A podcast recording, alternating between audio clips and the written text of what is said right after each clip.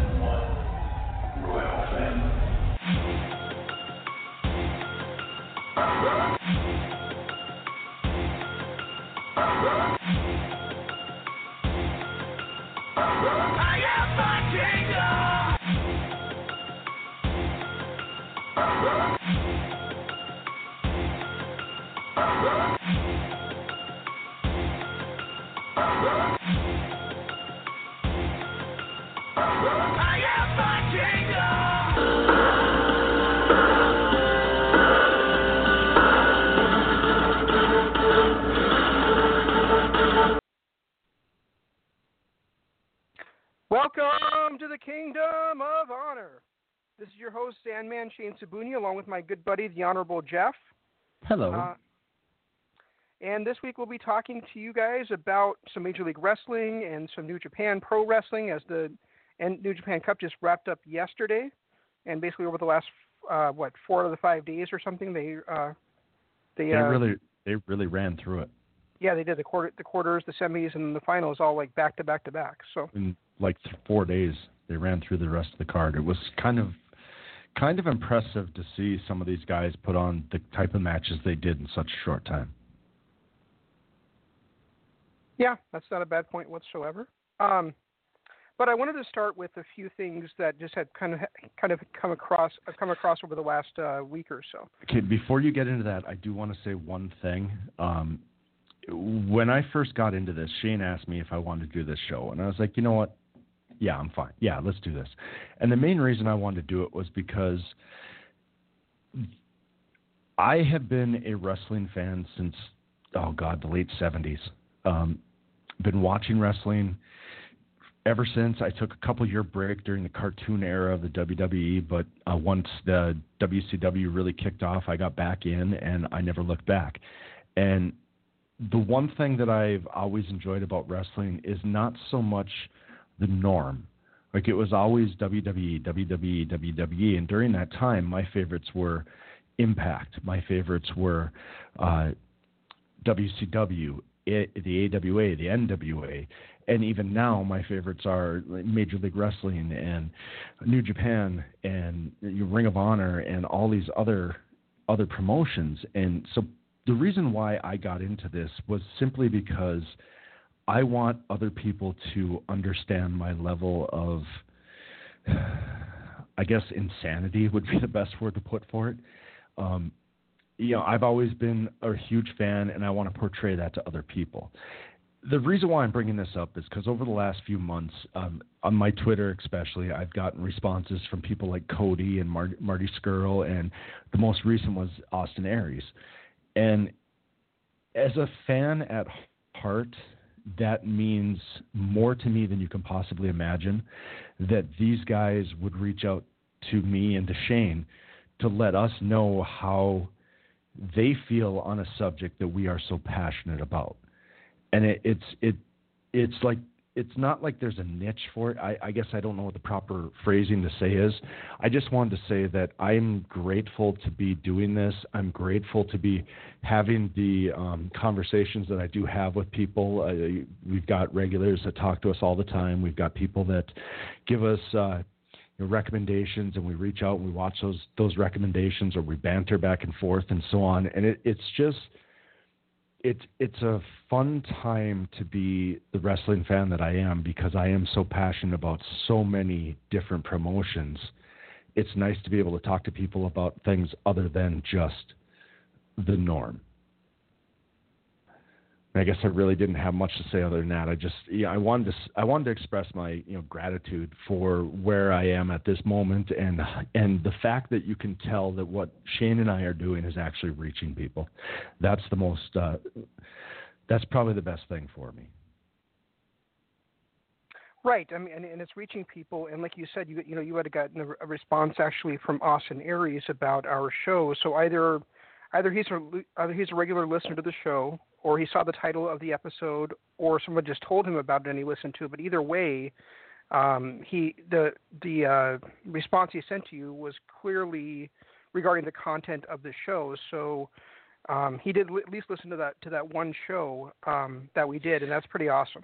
And whether he's a faithful listener or he just checks in from time to time or he just heard us talk about him that one time, regardless, it, it's still such a great feeling to have that kind of that kind of support. Not, I guess support would probably be the best word, but to be able to, I mean, we're reaching fans on a level that no other show, no other podcast does. Nobody else really. I mean, they they touch on Ring of Honor, they touch on New Japan, but to have two hours plus dedicated every single week to independent wrestling is something that I'm very proud to do, and I'm happy that we've been given this format to do it. Yeah, absolutely. And and you know, it's, it's great that we live in you know, but you know, if if this was 20 years ago, we wouldn't be able to do this. Um, you know, we, we'd, oh, we'd be looking, not. we, we'd be looking for a terrestrial radio station, and that would we kind of probably be laughed out of the building if we tried if we tried something like that. Yeah, because we're not talking WWF or TNA, or at that I'm sorry, at that point WCW.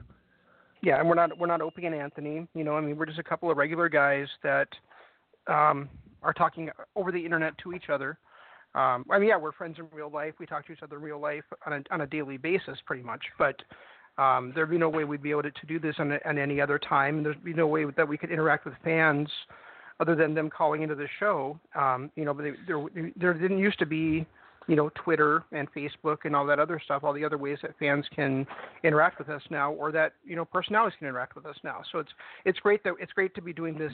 Um, you know, it's great that we're able to do this at a time when it's actually technically possible to do it. And not just technically possible. And you're probably right. If we had done this content 20 years ago when all there was was terrestrial radio, maybe satellite, had we been that lucky. But to do this type of content, we never would have gotten the kinds of responses that we are. And I guess the whole reason I'm saying this is it's this is a passion of mine. This is something that I feel strongly about, something that I enjoy. I watch wrestling almost, I, I would say I watch wrestling daily, multiple hours every day. And for us to reach people that are as passionate as we are is, it's really, it, it's almost humbling. And at the same point, to be able to say things like I thought, like I to this day, I say that I I think the only person on the mic that could even possibly touch where Austin Aries has been over the last year and a half would be Eli Drake. And Eli Drake still isn't on that level because Eli Drake, much like The Rock did, relies way too much on catchphrases. Austin Aries is a genius when it comes to his his promos. You know, and to be able to talk about that and to have Austin respond, I, I'm humbled, I'm grateful. Uh, and I'm just I'm happy to be on this platform the way we are. Absolutely, and, that kind of leads, actually leads me into a couple of things I wanted to talk about first, which was that I came across a couple of um, well, one's a radio show and one's a one's a podcast that I that I had kind of I kind of big, had vaguely heard about one, and I and I just and I took me a while to kind of like actually look into it, and the other one I had no idea actually even existed until he was a guest on on the radio show. So um, I don't know if you've ever listened to this, Jeff, but um, there's a show on Sirius Radio, uh, Sirius XM Radio called Busted Open. Um, Bully Ray. I've heard of it. Yeah, yeah I've Ray, heard of it. Never listened to it, but I have heard of it. Yeah, so Bully Ray and Dave LaGreca are the hosts, and um, I just really enjoy listening to those guys' opinions. I mean, yeah, I mean, Bully Ray is keeps calling Jay Lethal um, a great wrestler on that show and saying that he deserves the spot in Madison Square Garden. So clearly he's not always right, but I mean it's, it's still great to listen to, you know, a guy that I think is still the best character performer in professional wrestling. Um, get on the radio basically five days a week and talk pro wrestling from whether it be Ring of Honor or New Japan or WWE. I mean he's all they they basically cover everything on there, um, and it's great it's great to hear them talk about that kind of thing. Um, but one of the things that he brought up last week. He, he didn't bring up exactly what I'm going to say, but he did bring up this this particular wrestler and say that he was he was going to be the star of his team.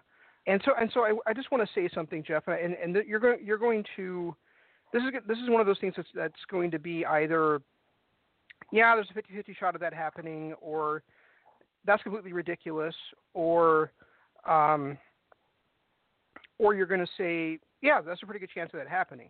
So I'm just going to say this, and and I and you know because after after Bully Ray was talking, I took it a step further than what he than he what he was saying, and I, and I kind of thought about this, and I'm like, you know, he's the he's actually the kind of guy that fits their mold really well.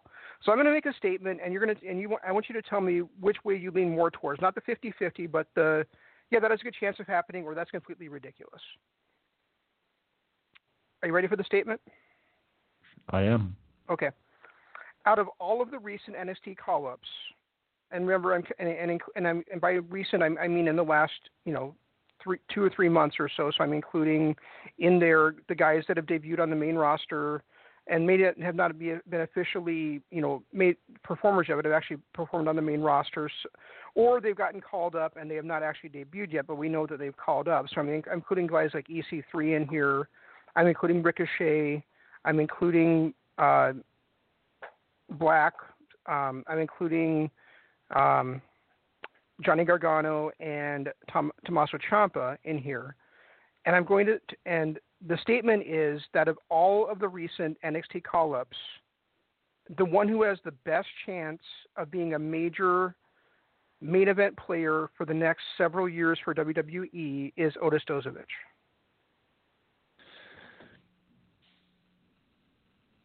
God, I have a hard time saying no to that. I really do.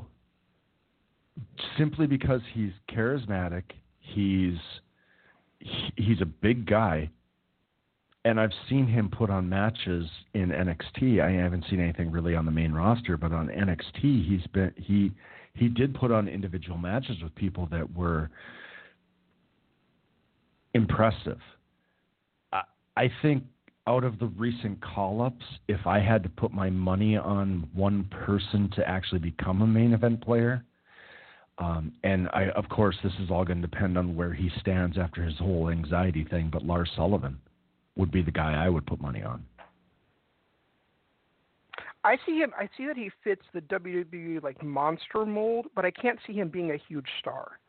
Um, I, I I've never really seen a match of his and been like, wow, that was the greatest thing I've seen other than you know maybe like the you know the six man ladder match for the North American Championship. That that was an ama- an amazing match, but he but it wasn't just because of him. I mean, he did some fun stuff in there, but I mean, he had five other guys to rely on. Um, I think Otis Dozovic fits WWE's main event mold so well because there's so, there's so many things that he can do.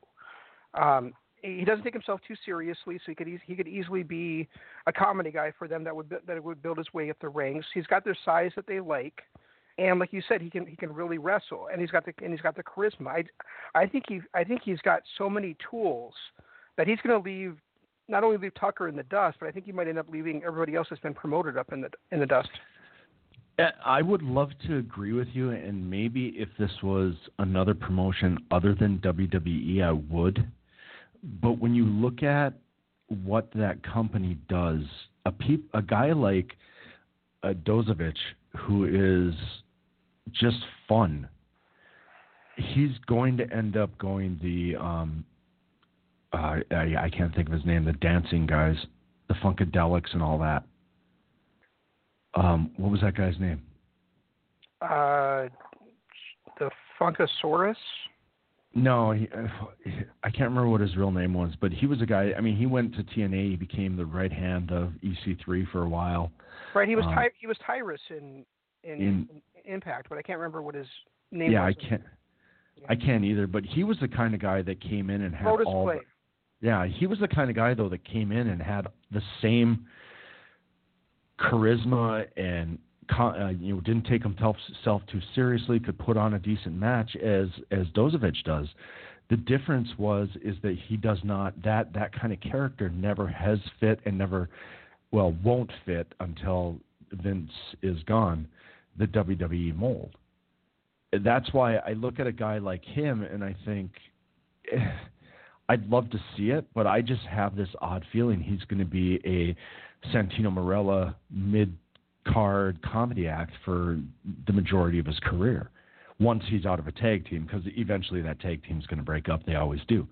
Um, it, and that's where I go. I look at a guy like you know if my if I was promoting the people that would become the main event players would be people like EC3, would be people like Tommaso Ciampa and Ricochet and Johnny Gargano.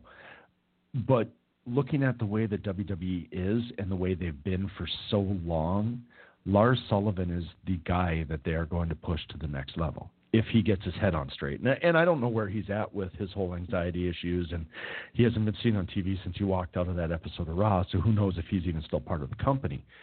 But it, it just of all the recent call ups, if I had to put money on a guy becoming a big star, it would be Sullivan. Even though he even though he can't uh, mentally handle it.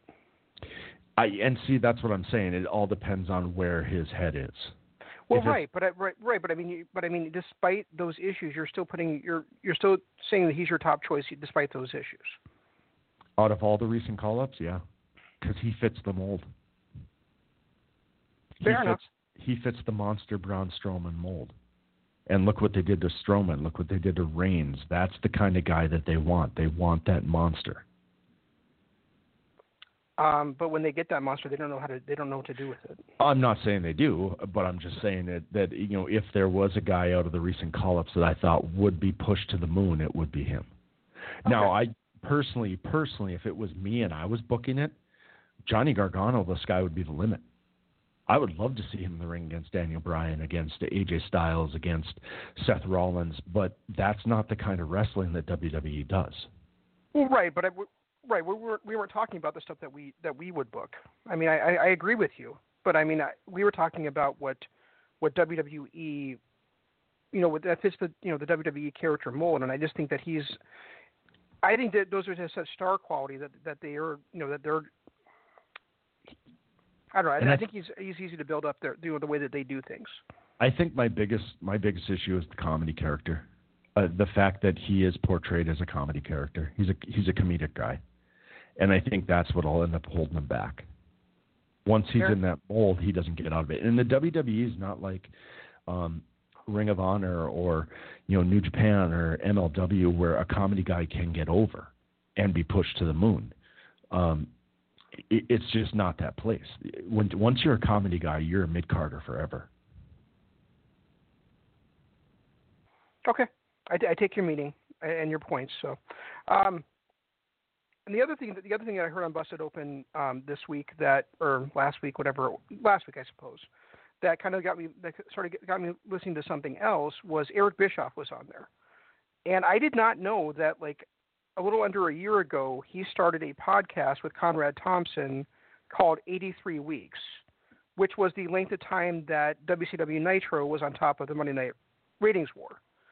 Um, and in this, each week, Bischoff talks about something, a, a certain aspect dur- of what was happening in WCW during the Monday Night War. And the first, the first week they talk about the um, the formation of the NWO. Um, the second week was about the finger poke of doom, and the third week was about Bret Hart and WCW. And I just cannot keep stop listening to that show. I'm completely hooked on it. Um, it, it's it's super interesting, and I would highly recommend anybody uh, take a listen to that show. I think I, I think I I think I feel about it the way that you've been feeling about Sammy Guevara's vlog. where it's the you're you're seeing the the behind the scenes type stuff. Right, and, and how wrestling, you know, and how the and how running WCW actually worked, and you know what you know what the rumors, you know, which which of the rumors and, and innuendos are are true, at least according to you know what to Bischoff's point of view, and and that kind of thing. And he and he comes across he comes across very sincere on the show, so it's so there's really nothing on there that he said on there that I've been like, yeah, right, Eric. Yeah, he. know? Yeah, I will give it to Eric Bischoff. Is every time I've seen him do a documentary or appear on a podcast, he does come across as very genuine. I honestly, I until you text me about this, was it yesterday or the day before? I'd never heard of it, and now after hearing you describe it, I kind of want to listen to it. I think part of what turned me off on it was I started listening to Tony Schiavone's podcast there for a while, and that was just not good. Um, I think they went. I think Tony Schiavone's podcast went a little too in depth into things, which made it really hard to uh, really hard to actually enjoy.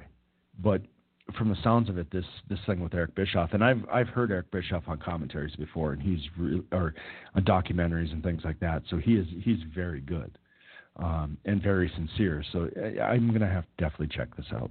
Yeah, and and they do go in, in depth on things, but it's it's just you know the kind of stuff like like uh, Conrad will say, well, Meltzer said this, and and and uh, Bischoff will will have no um, trouble saying you know calling Meltzer an idiot or saying that's completely ridiculous. There's no way that could have possibly have happened, and and on and on and on. And um, yeah, I mean it, it's it's great to hear that perspective and also like the inner workings as to how you know as as to how the budget stuff worked. You know you know what he could do, what he couldn't do. You know when when things changed, where even though he was the president of the company, he of, of WCW didn't really have any power because of um, of Turner meddling in WCW's affairs and things like that. It's it's I think it's I think it's awesome to listen an awesome listen. So so highly highly recommended. Yeah, I'll definitely be listening to it. Um, another thing that came up over the last couple of days is that um, I don't know if you saw this, Jeff, but for All Elite Wrestling, um, they were at the Chicago, Comic Con uh, or Chicago some kind of, a, of event this weekend, uh, some kind of event of a convention, and and CM Punk was there with them. Well, not with them, but he was also part of the convention. And Kenny and the Young Bucks announced All In Two. They, they, they didn't announce a date, but they implied that it's going to be at the Sears Center again. And you know, we, we've been hearing there's going to be an anniversary show um, in September in Chicago. So it sounds like that's actually um, on. So that, you know, it's only like a 10-hour drive from us. Yeah, it's all depend on my finances, but um, I can definitely see that becoming their WrestleMania or their uh, you know final battle, their Wrestle Kingdom, just because it uh, it kind of fits the mold. It's the anniversary of you know All In, which was the start of All Elite Wrestling. As much as you know nobody wants to really admit it, that's where the footings came in. So I, I can definitely see that becoming their WrestleMania type of show. Um, the only problem with that is that it's, it's, there's so few seats in that arena. Well, and I think it'll start at the Sears Center and work its way out to other arenas. I you know, with the, I, I can see it going to the Sears Center just for nostalgia reasons.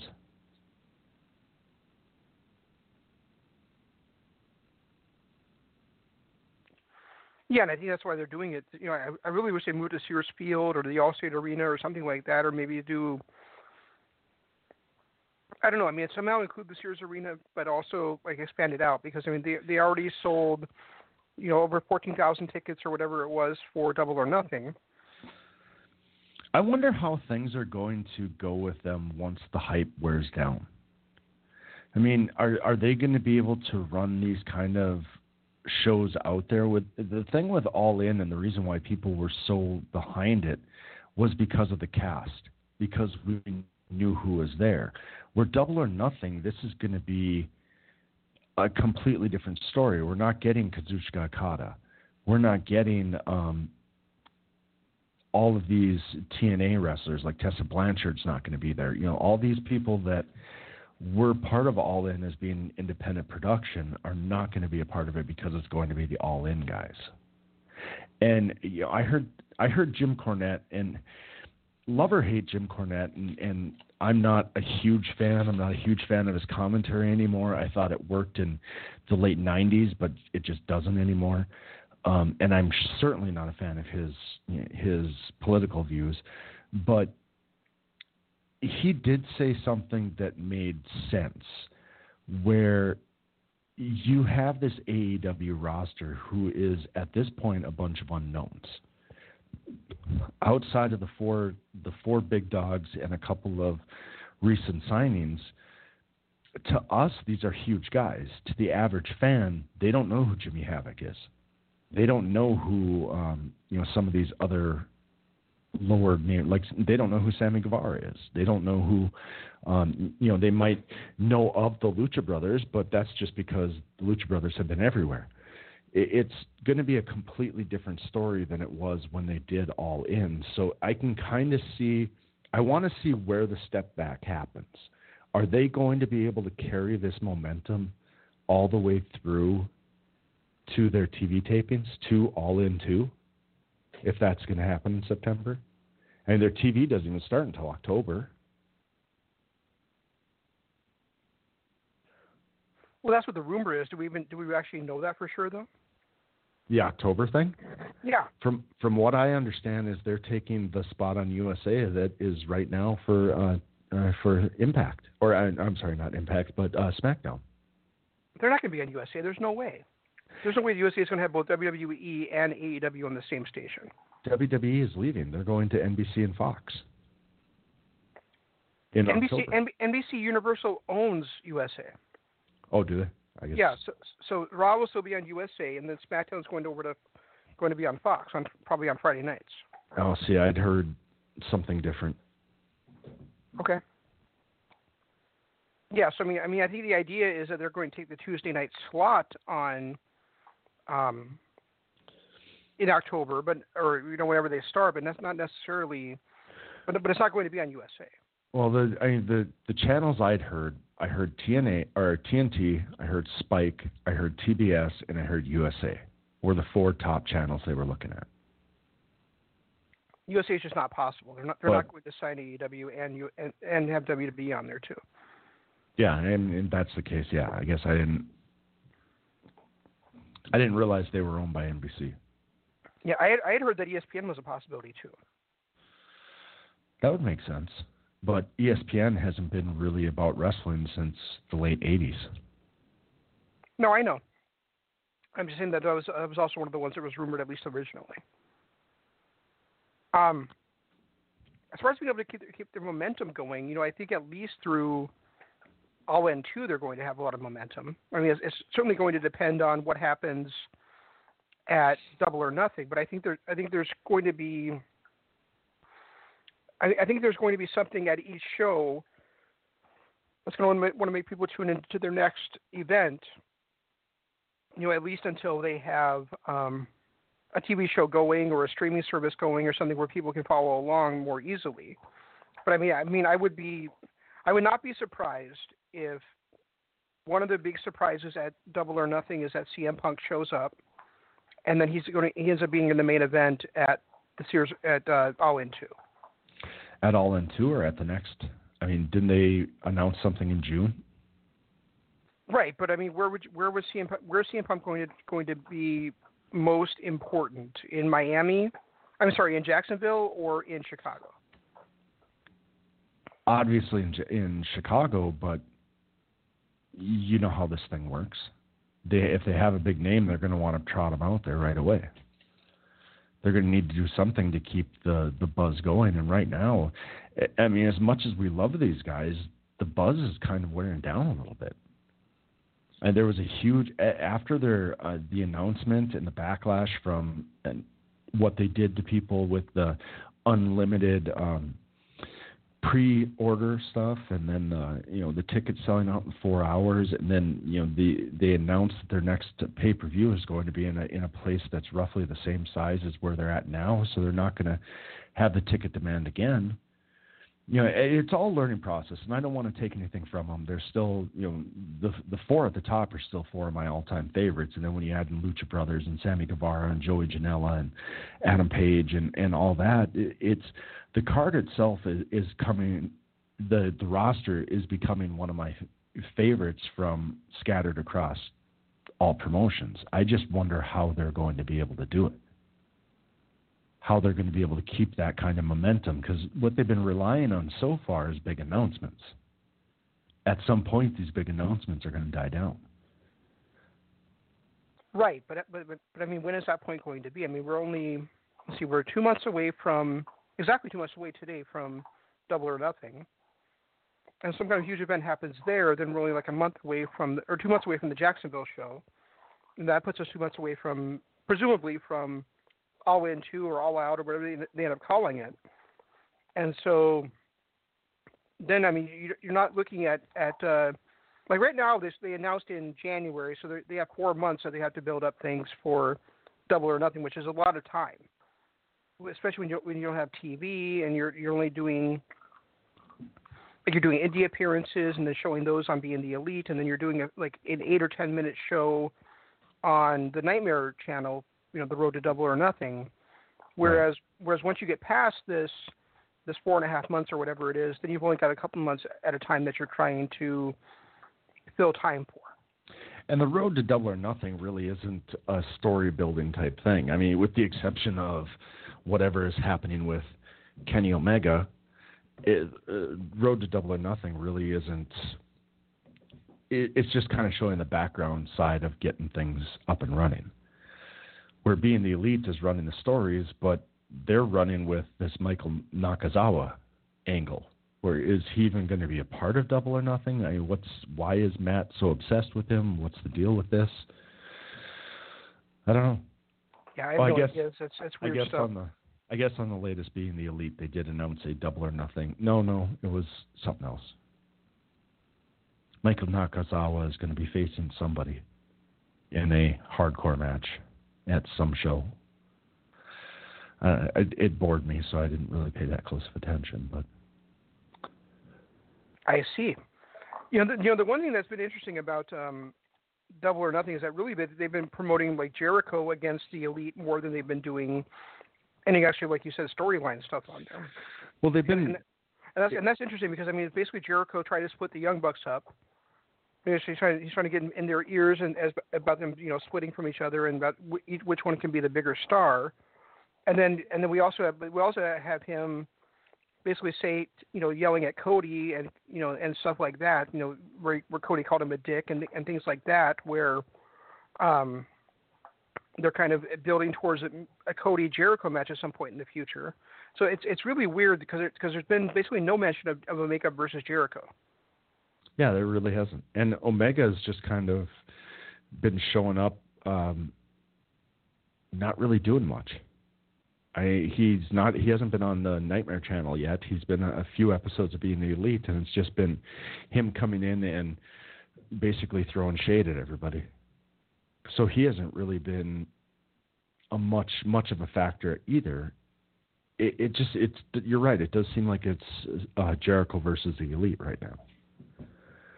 Right. I really the only feud that they're building towards and is um you know they're really seeing any kind of actual build towards. And granted, there's still two months to go before the event, but the, is the Lucha Bros taking on um Young Bucks? And we've seen a little bit for Page versus Pac too, but that's been more of a comedy thing than anything, because it's been about Page's gut line. Right, which has absolutely nothing to do with the with the actual match between the two of them. It's just it's just you know the way that uh, Billy Gunn and Cody and the Young Bucks want Page to look. Right. Yeah. So it's, but I mean, it's, I it's, I don't know. You, I want to see how things go. I, I really do. I, it's not that I'm losing faith or losing. It's just it feels like they're kind of losing steam, a lot like the NWA did when everybody was all geeked on them after All In, then after the anniversary show, and by the time the pop up show came around, it's like, eh, whatever. It's the NWA, whatever you know that's just the feeling I've gotten from from the NWA as well is that it's just losing steam. Part of that's because they're not on TV every single week. Right, and I and I agree with that. I mean, so so from your perspective, if you were if you were them, would you announce All In Two completely now and get the tickets on sale, or would you wait until after Double or Nothing happens to see if they're hot again? I would do it now while they're still hot. Because I, I just think unless they unless they can get that marquee signing coming in after Double or Nothing or after their event in is it June or is it July? Their second event in believe, Jacksonville. I, be- I believe it's in July. So I mean, unless they can get some big signing to come in before then or right after that, I think now is the hottest they're going to be up until then. It would be it would be a completely different story if they had the weekly TV show now and we saw the storylines developing and things like that. But right now, they're selling tickets on the names alone, and right now the only names to people that are not hardcore fans is the elite. those top top four guys. That I mean, that's it. Unless you're a hardcore fan, it's the top four guys and nothing. So right now they're selling they're selling the majority of their tickets based on those four guys. So the four guys you're mentioning being Kenny Omega, the Young Bucks, and Cody. who Jericho? Who Jericho? Well, and Cody. I I don't know that Jer. I mean Jericho's a a huge draw, but is he the same draw that he was 20 years ago? Is he a guy who's going to sell out stadiums just to go see Jericho? Well, he sold out a cruise. Yeah, but he also sold it out with help from the elite, with help from TNA. That and that's what that's what I'm saying. That's what made All In so special. That's what made the the cruise so special. Is it wasn't just one company putting it on. It wasn't just the stars from one company. These were you know you had Ring of Honor, you had the Elite, you had New Japan, you had Impact, you had other um, promotions that helped put these on. So you weren't just getting fans of the Elite. You were getting fans of five or six other promotions that all had interest because their top dog was in the, was in the ring. Their you know their favorite was going to be on this card, and that's not going to be the case anymore going forward. Now we're going to get to a situation where you can't say, "Oh, well, Tessa Blanchard's going to be there. I love Tessa Blanchard. I'm going to watch this. I'm going to pay the the twenty bucks or whatever it was to watch it." You know, you or Okada's going to be there, or you know who whoever you know PJ Black's going to be there. It's you're not getting fans from every other promotion out there after this first maybe maybe one maybe two shows. But after Double or Nothing, when all the buzz kind of dies down a little bit, you're not getting these surprise call-ins like the Lucha Brothers. You're not getting the surprise um, surprises of Pac and Sammy Guevara and all these other promotions becoming a part of this. That's when you're gonna and, and it all turns on the AEW roster to sell the tickets, you're going to see a huge, huge change in the way that the ticket sales go. Well, so so really, that really is going to depend on who's buying the tickets and who's buying their their shows. I mean, exactly. It, I mean, because they have a working agreement with AAA, they have a working agreement with O uh, OW, OWE, is it? Or, I'm trying, yeah. to, trying, trying to remember Yeah, the it is. name of the, the, the Oriental. Wrestling. Oriental Wrestling. Entertainment. Yeah. Yeah. Um, and you know they have, and of course you know they've got Pac, who's the Dragon Gate, um, open the championship, open the gate, Dragon, whatever that whatever that title is. He's he's the top champion in Dragon Gate. Um, eh, you know, coming in, but so it's, going to depend. I mean, how many how many Dragon Gate fans are buying the event? How many AAA fans are buying the event? How many um, fans are buying the event? And and really, I mean, how many of those fans are there in the first place? I mean, we're talking about the number two promotion. I mean, the oldest promotion, but also the number two promotion in Mexico. talking about the number two promotion in Japan, if not if not third. And Are we're talking even about in Japan? I thought they were in China. Dragon Gate. No. Oh, yeah, Dragon Gate. Okay, I'm sorry. I was thinking OWE.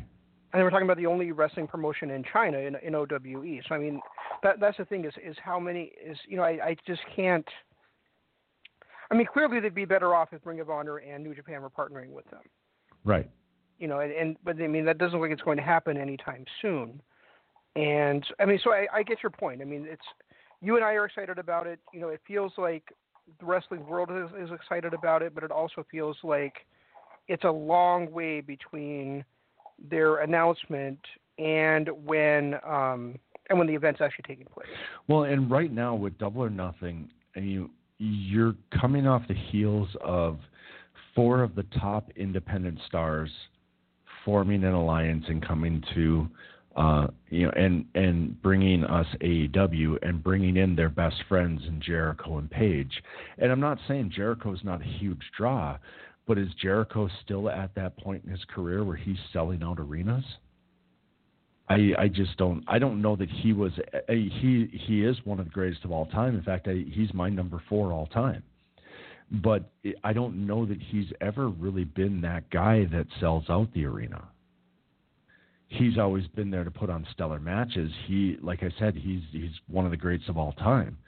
Um, and not just from he's one of the best on the mic he's one of the best in-ring performers he's adapted his style when you look back at 1996 and all the different styles he's gone through uh, different character changes different everything he's one of the best all time but is chris jericho selling out an arena I would say probably the only time he was doing that was in 2008 when he was when he was selling out arenas as a heel and people wanting to see him get his ass kicked. When he came back and he was his wearing his tie and he first cut his hair and he was you know changed to the code breaker and all that stuff. Right. That's that's probably when. You're you're right. That is probably when he was the last time he was really selling out arenas. He's a hell of a draw he's a he's a guy that people are going to be excited to see. But I mean, even if I'm looking at it, and and maybe it's uh, maybe I'm jaded because I've seen Jericho so many times live and on TV that I don't know that I would pay the kind of money to go and see him wrestle now that I would have 10, 15 years ago. Well, well, let's look at it this way too. I mean, he is half of the main event at Double or Nothing. And if you could have afforded to go, you would have gone, right?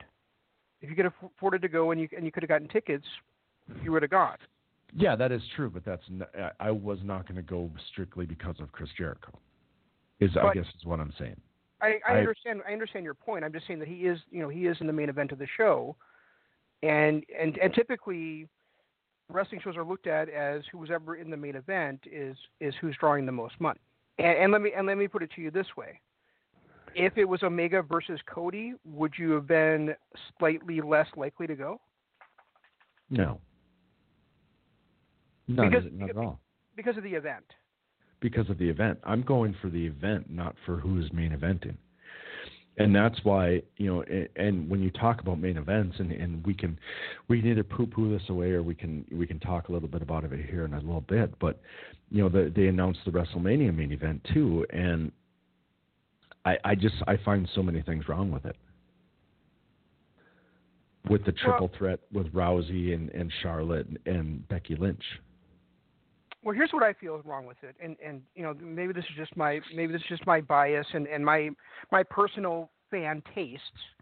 Um, well, first of I mean I mean first of all I you know I my personal fan taste is I would never put a women's championship match in the main event of WrestleMania, or or or a or a big or a big wrestling show. Uh, the the only way that, the only way that I that I think I probably would have done that is if we're talking about like Trish Stratus versus Ronda Rousey or Trish Stratus versus Charlotte. But, But- Trish in her prime too. Well, no, Yeah. I mean, I mean, I mean, even now, I mean, just as a one as a one time, um, Kind of like a Rock Cena type thing. yeah, exactly, yeah, something like that. As a as a one time, um, you know, comeback. What can she do? You know, she's still got the character, she's still got the ability, but you're but you're but it's a one time special event. You're not going to actually see her wrestle outside of this show. Um, really, what bother, what bothers me about it isn't isn't that it's the women headlining it. Although I wouldn't have called it, and I and I would certainly wouldn't have put Charlotte in the match. Um, what bothers me is that for the last three years, the main events have all featured Roman Reigns. And now this year, Seth Rollins wins the championship, and all of a sudden, it's not Reigns in the main event, but it's also not Rollins. See, and I've had a problem with the main events for the last three years, and not because you know it's been Roman Reigns, but because we all know what the top title in the WWE is, and that's the WWE Heavyweight or the WWE World Championship. And the fact that that's been a mid card title basically for the last three years has annoyed me. I that that's the title, and I mean when you look back at, I remember Flair's retirement match against Shawn Michaels Well, well, you know, well, you know why that's the case, right? because it's on the B brand. Exactly, because it's not on Raw. Right, exactly. And uh, but I remember back when um, Shawn Michaels and Ric Flair per, uh, were, that was the retirement match, and they wanted Flair to go on last. They wanted him to main event WrestleMania for that match, and he said absolutely not. The main event is always the the top title of the of the promotion. And you can't tell me that a brand new title like, the Universal title that doesn't have anywhere near the prestige that the WWE Championship has is the top title. Every pay per view should end with a WWE Championship match. Plain and simple. And that's just the way it should be. And Ring of Honor does it, and that's, I guess, up until their last uh, anniversary show or whatever that debacle. But typically, they end the night with the the heavyweight title belt. Well, their last two pay per views have, have ended with the tag team titles being defended. Right. But I'm just up until up until recently, that's the way it is. I mean, that's the way it is in Impact. That's the way it is in in New Japan. Every promotion always ends their night with their top title, except for WWE. WWE forces main events down our throat, and they're making this this huge huge deal with the triple threat female. And I'm not I'm not taking anything away from them. I think Ronda Rousey and Becky Lynch and even Charlotte for that matter deserve that type of recognition.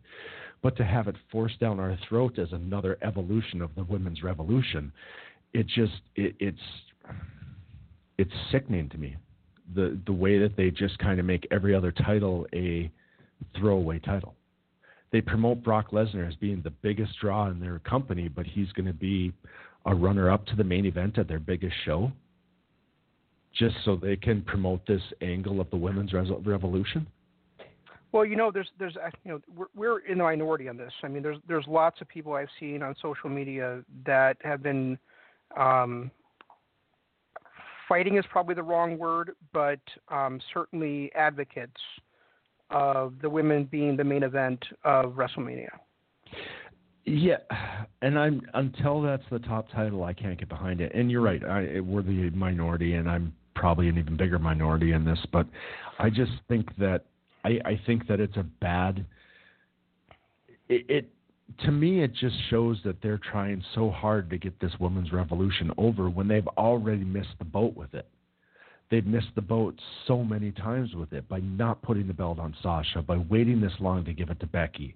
Um, you know, by just their missteps here and there, and then jamming it down our throats, saying, "Okay, they're going to main event Hell in a Cell." Why?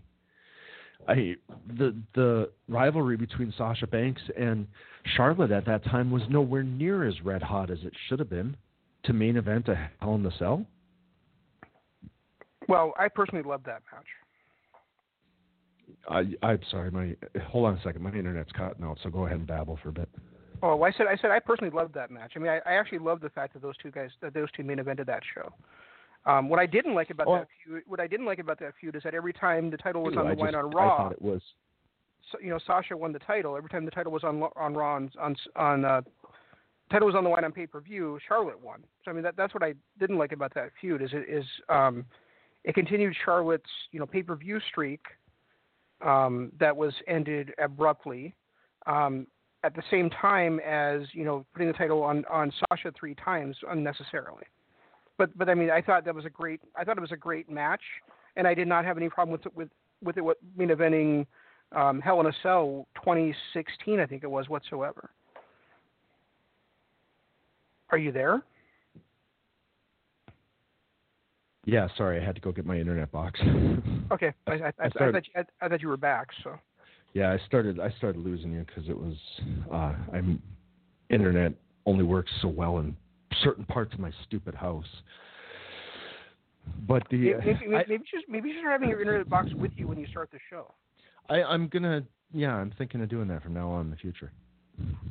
Um, the Jacksonville show, by the, the Jacksonville show, by the way, the Jacksonville show, by the way, is on Saturday, July 13th, and the arena it's going to be held at only holds about 5,500 people. Wait, what? Yeah, I'm I, I I I'm speechless. it's called Daly's Place Amphitheater, and it's adjoined. It's adjoining to the T, TIAA Bank Field, which which is where the Jaguars play. But but it, but the arena that they're going to be doing the show in has a capacity of 5,550.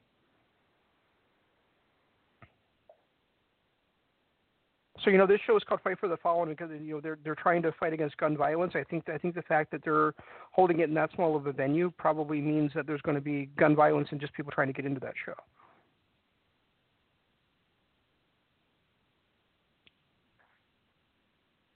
Honestly, I just wanted to see how far you were going to go with that. it's it's bad. That's a, why would you point, go, though. Well, yeah, but why would you go from a 14,000 seat arena that sells out in four minutes to a 5,500? It's like an auditorium. They might as well be doing a, a showing of the Rocky Horror Picture Show. Right. I, I mean, it's it's weird. It, it really is weird. I mean, I I don't know if there's no place else in Jacksonville that could get around for around that time, or, I mean, I mean, and this is and this is after, you know, they had they had talked about after the success of Double or Nothing selling out in you said four hours earlier. You actually meant four minutes. Um, that you know they they talked about doing bigger bigger stadiums or you know doing stadium shows and now they're doing a fifty five hundred dollar seat amphitheater Well, they're doing an amphitheater, and then they're going back to Chicago in a in a stadium that's smaller than what they're trying to do now. It, it's, Uh-huh.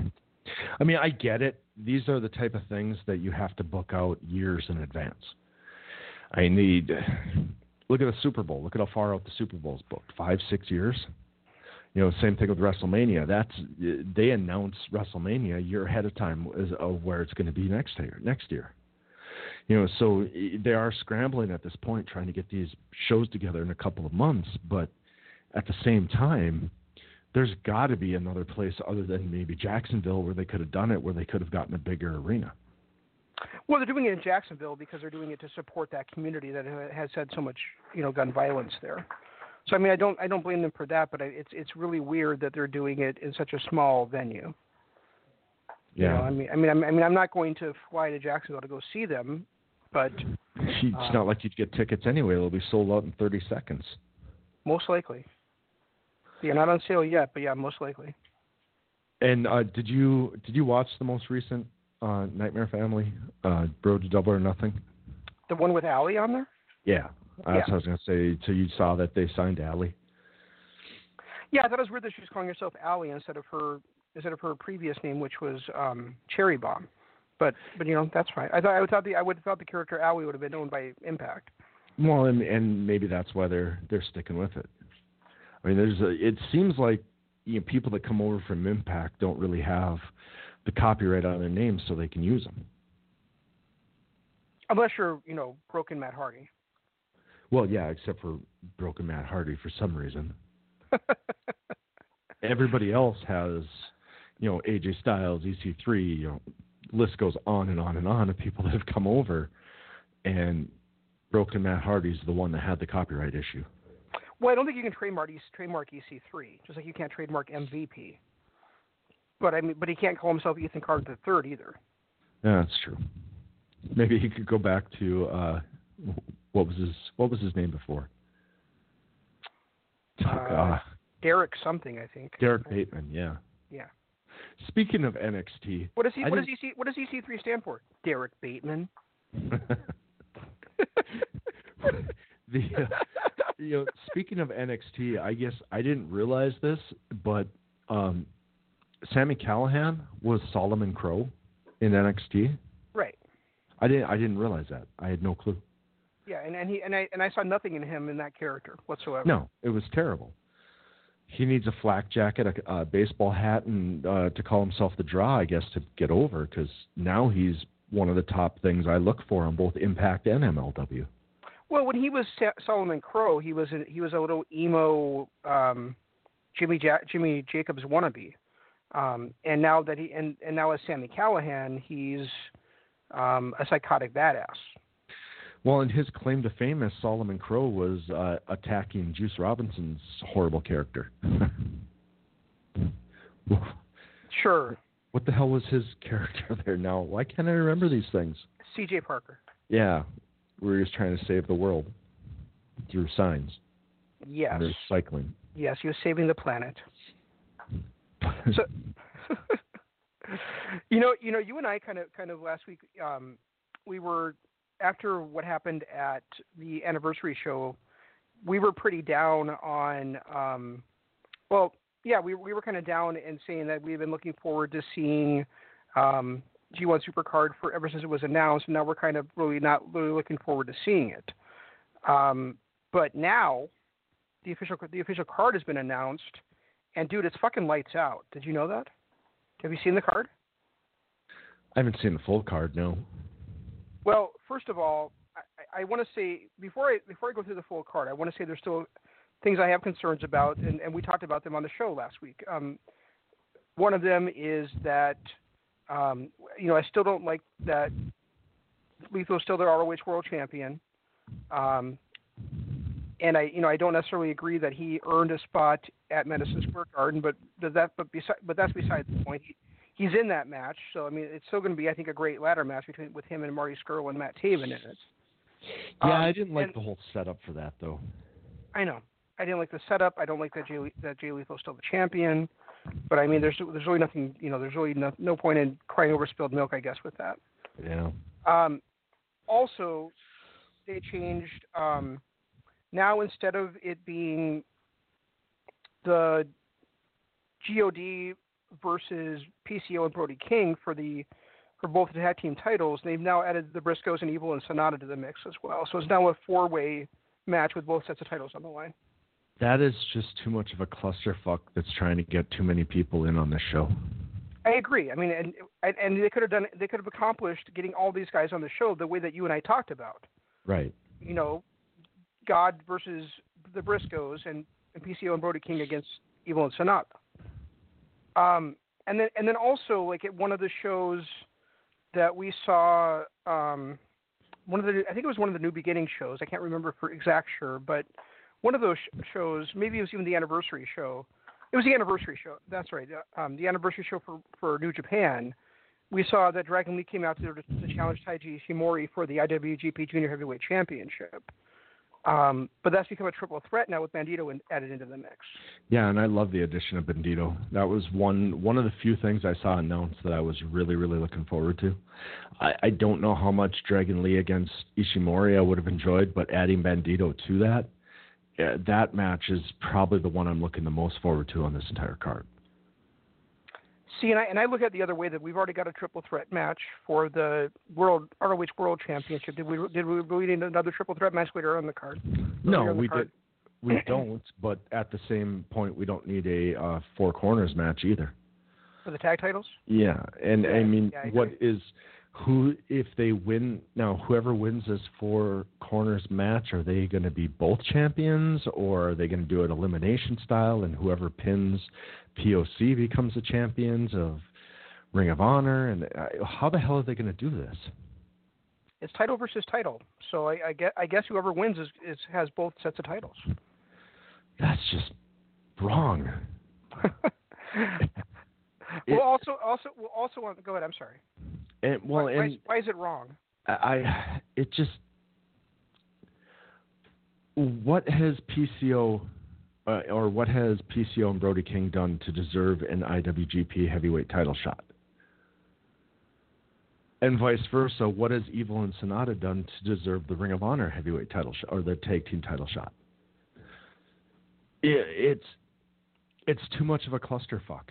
There's there's too much, too many moving parts, too much going. Both titles and that could be a team like Evil and Sanada who haven't held either title in uh, what almost a year. No, they won their heavyweight tag team titles at New, at uh, oh, that's Wrestle right. Kingdom. Yeah, you're right. They did. So, yeah. so, so And wait, wait, wait, wait, wait, wait. What did Evil and Sanada do to get shots at the ROH World Tag Team Championships?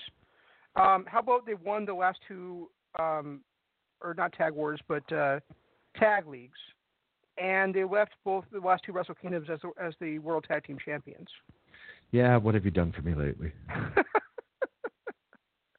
PCO and Brody King, I, I agree with you. Them getting shot at the, at the NWA think- and JPW tag team titles, except for that they are the ROH tag team champions, and they're and they're part of one of the hottest acts in, in Ring of Honor right now. What I would like to see is um, I don't know if the triple threat. I don't know if you remember this, where there was that triple threat match for um, the U.S. and the European title. It was Jericho, Benoit, and uh, Lance Storm. And Jericho and Benoit came out as separate title holders of the match. Okay, first of all, it was for the Intercontinental Championship and the European Championship, Okay, that's and, sec- and, and secondly, it was not Lance Storm; it was Kurt Angle. was. It Kurt Angle? Yeah. I don't remember. It was. It was WrestleMania 2000.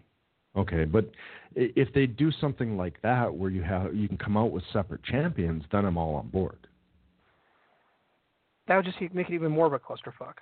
Yeah, but it's already fucked up as it is. Can you imagine PCO and Brody King being dual champions? Yes. No. then why ask a why ask a question and then and then argue with my answer? Because Did we lose you?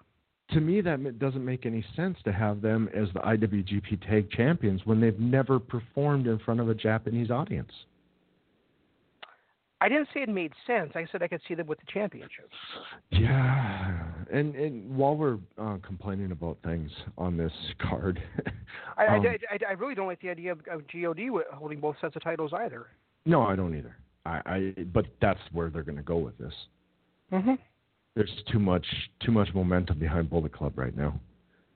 I, I thought the whole title versus title thing was a uh, was a bad idea to begin with, but it is what it is, I guess. But the I mean the the ROH heavyweight title belt, that's one. The whole setup on that is something I have a major problem with. Where Marty Scurll, he is not going to give up his one-on-one title opportunity to have Matt Taven uh, pin Jay Lethal but he's okay with Matt Taven climbing up a ladder to pull the belt down and giving up his one-on-one title shot.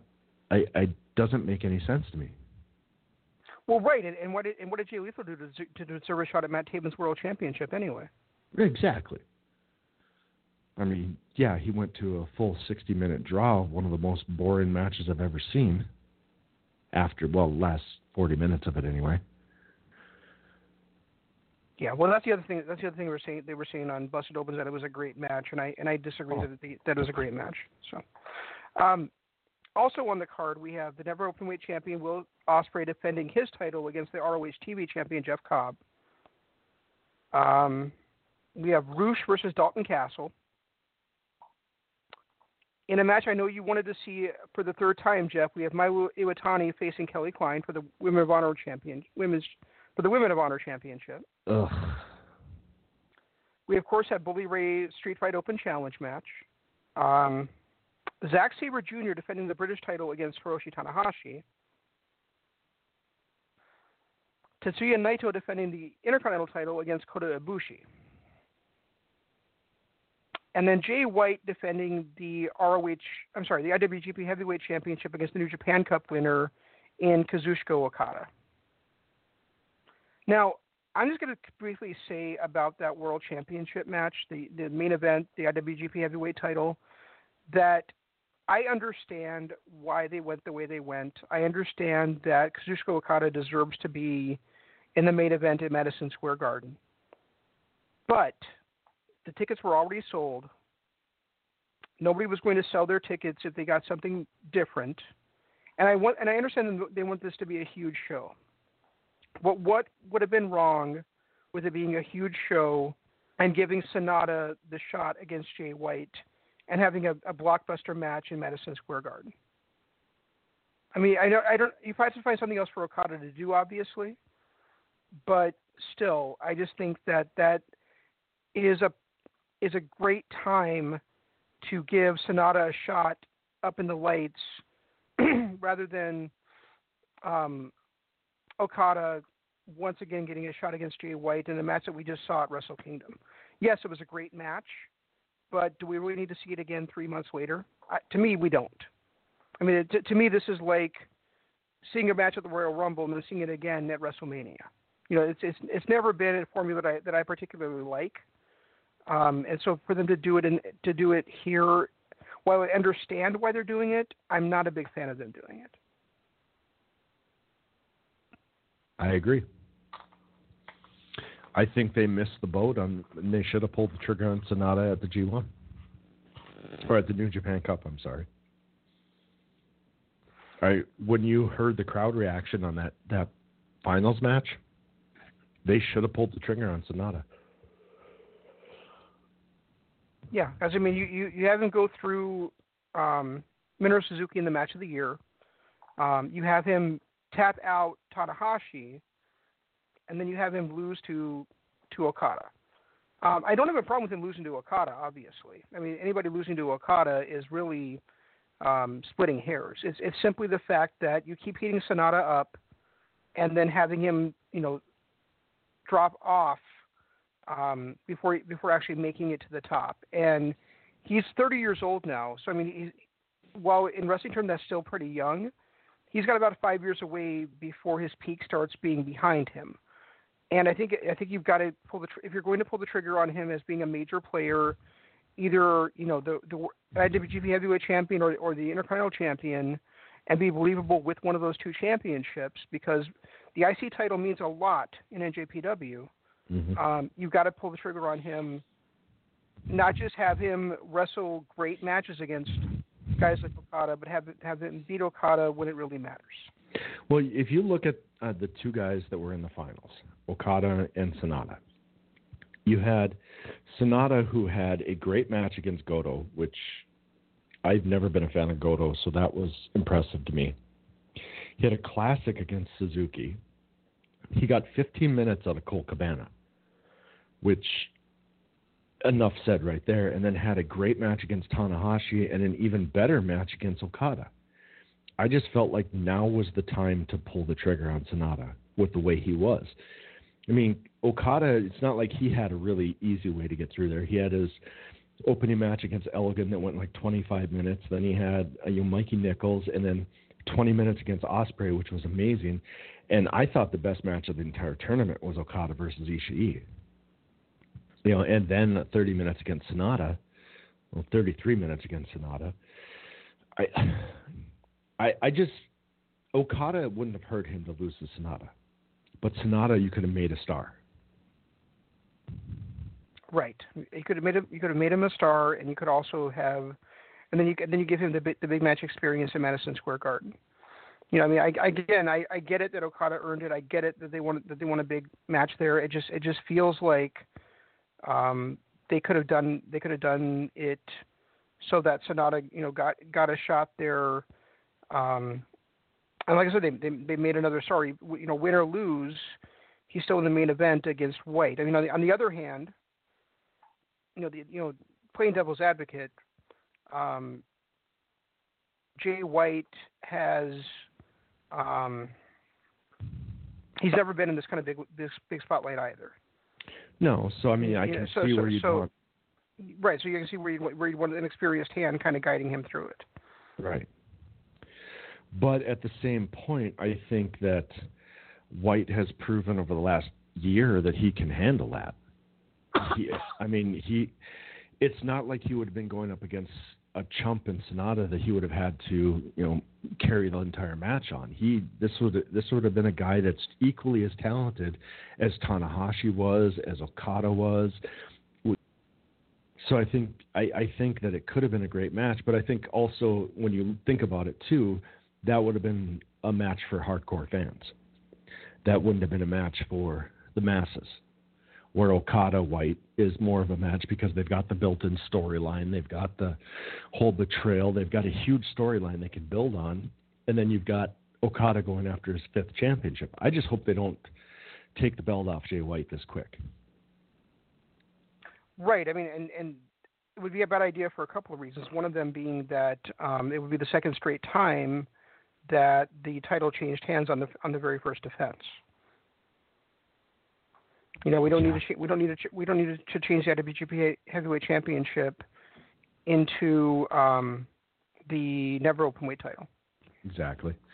But here you've got two back-to-back big shows, well, big tournaments, big shows, whatever, where you had a chance. I mean, this is what our second week in a row that we've discussed this about having the perfect opportunity to create a major star in your promotion, Mhm. and you pass up on it. I mean, last last week with Taven, was that last week or was that the week before? It was last week. with Taven losing to Lethal, uh, they had a huge chance to make the probably the biggest heel in the company. And then here you had a chance to catapult Sanada into superstardom by beating Okada, and they passed on it for. Um, I, I mean, I guess I get the reasons why, but you know, as the fans we are, I would have rather seen Sanada get the win here. Yeah, I would too. and and and and a lot of it, like I said, is because I don't know how many more times you can heat him up without, you know, giving him giving him that big that big chance to, you know, to to show what he can do. Well, and then not, not only heat him up, but then drop him back down to the tag team ranks. It's the third year in a row they've heated him up like this and then threw him right back into the tag ranks. Well, and in this case, not only just not only the tag rings, but in a in a fatal four way tag situation for the titles. for for two sets of titles. Yeah. Right. So I mean, if they do walk out of this as champions, there goes uh, you can just kiss goodbye any thought of Sanada moving on this year. Right. I mean, I mean, we've talked about that before. Like, like where where would he be at to do that? I mean, I mean, the I don't. I'm kind of like talking ahead of my own thoughts here, but I mean, Naito, you know, is the Intercontinental Champion, and I don't, and you know, we, like he's defending against Ibushi here, so I mean, there's, it's certainly possible Ibushi walks out with that Intercontinental Championship, which would also set up Naito for you know a good G1 and heading on, you know, towards Dominion, um, also as you know a top challenger for whoever walks out or whoever's the world champion coming into to that show. Um, but then do you really put? But then do you really put Ibushi versus Sanada at Dominion? I would. I'd love to see it, but I mean, I, I just don't know. Last year, remember, um, Naito dropped the title at Dominion to Jericho, and Evil was the next challenger for Jericho. Like what, five months later when Jericho finally showed back up. But I mean, that, that was the thing is that is that you know Naito drops drops the title, Evil is the first top challenger. Does that mean that they do the same thing with Sanada this time around? I'd love to see it. I'd love for Sanada to get to get that championship and the chance to to show that he can draw. But I just don't know that they're actually going to do it. Not screw uh, like they did Evil out of his opportunity. Right. I mean, I mean, I I would have loved to see Evil walk into the and walk into the Tokyo Dome as the as the Intercontinental Champion, but he didn't. So, um, so anyway, anyway, you know, after looking at the entire card, I'm very pumped for this show. I have no idea how we're going to preview um, this show and NXT Takeover all in two hours next week. It's not going to happen. Okay. We'll just kind of Right. have to hit on hit on the big, the bigger matches. Right. And I don't want to spoil what's what's going to be happening on, on NXT Takeover right now. So, um, but I mean, Yeah, you, you and I are pretty excited for the main event. I think. I am, except I don't know who actually is in it. I know Gargano, but I haven't gotten that far in the in the programming yet to see who the his challenger is. Nor No, you didn't. You said There- you, you said you could deal with that. And uh, any, anyway, I didn't want to spoil it for the audience. I I had already spoiled it spoiled it for you. Yeah, I, I ignored you. Remember? Yeah, you said that, but obviously, you did- like you said, you hit your head and, and lost. Uh... anyway, so we'll, t- we'll take a quick commercial break and then we'll come back and talk about Major League Wrestling. As your interior designer, I'm saying do everything in black. Walls, sofa, carpet, goldfish, everything. Um, can we not have a bit of colour? Maybe one tiny highlight in Battleship Grey. It's your home, so you should be in charge. With Avantcard's flexible home improvement loan, you are.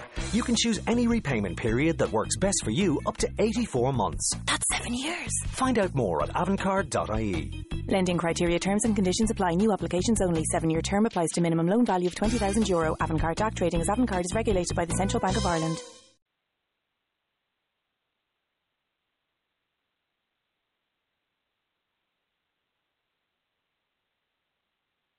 Okay, and we're back, and um, thanks for thanks for listening, and thanks for join, for rejoining us here.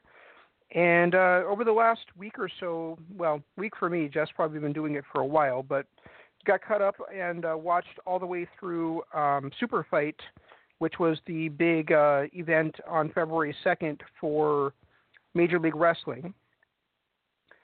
And um, that that was actually the, the go ahead, Jeff. Did you find a way to watch the whole show, or did you just watch the two matches they televised? Was there actually more more on that show than just those two? I'm sorry, what? Well, There was more on Super Fight than just those three matches. Yeah, there was a whole card. Super Fight was like a two and a half hour ep- program. Oh, I didn't. I had no idea. They just they they just chose the the um tag titles, the heavyweight title, and then the um that grudge match that they'd been building up on TV. But there was a lot of other show or you know, it was kind of like I thought they were going to do like they did with Battle Riot, where um they had Battle Riot and War Games, where they just dedicated two or three episodes to the actual pro, uh, to the actual card, but there was supposed to be a uh, Tommy Dreamer versus Pillman match that was um, an empty arena match that we never saw, and there were a couple other matches that were announced that we never saw. Oh, right, the empty arena match. I totally forgot about that. Yeah, I, I, I don't know. I don't know how we can watch them. That's what I was wondering if you found a way to watch this that that it was I was I was hoping they were going to do a couple of different episodes like they did with the other big shows, but they didn't do that. They just ran those three those three matches and that was it. Yeah, because if you look, if you actually if you look on on uh, YouTube, it's like episode forty one, and then Super Fight, and then there's episode forty four. Yep, 43 is missing. So Right. Well, either forty two or forty three is missing. One of the two. So I'm I'm guessing that they probably did do it a couple of weeks, but we just didn't get it for some reason. yeah, that's that's weird. Yeah, we'll have to look on FITE and see if we can find that. Maybe it's on FITE, but it's not on uh, YouTube for some reason. Now, are you you're caught up through Super Fight? I'm caught up through, you know, last or what was it yesterday's show? You said. Yeah, because you're an idiot. show? Yeah, because you're an idiot. So I I'm caught up all the way, but I I. What did you think? uh, I mean, you got kind of a bum rush of Teddy Hart. Are you on the same level I am with him? No. I I don't get your love for him whatsoever, honestly. Really? Yeah, I mean, I mean, he's he's does the same indie bullshit that I hate. You know, all these, you know, these fucking uh, Canadian destroyers, or you know, even one from the top rope can't finish people off with it. Um, flying over the flying over the place without any kind of psychology whatsoever. Um, he and Pentagon are absolutely terrible against each other. Oh yeah, together they, that was a horrible match. Well, their tag team title match was horrible too. I that I agree with as well. I mean, I mean, I mean, I've I've only seen him a couple of times now, um, but I mean, what what I've seen, I have no, I have not been impressed with whatsoever. I, I think, I think, I think, I think, I think he's, I think he's a big spot guy, and there's no psychology in anything he does.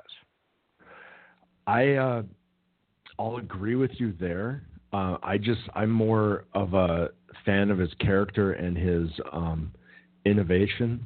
Like I've seen him do certain moves. He had a match against Fénix that was really good, but for some reason, him and Pentagon do not have any chemistry at all, at all, I- I- and it's it's embarrassing.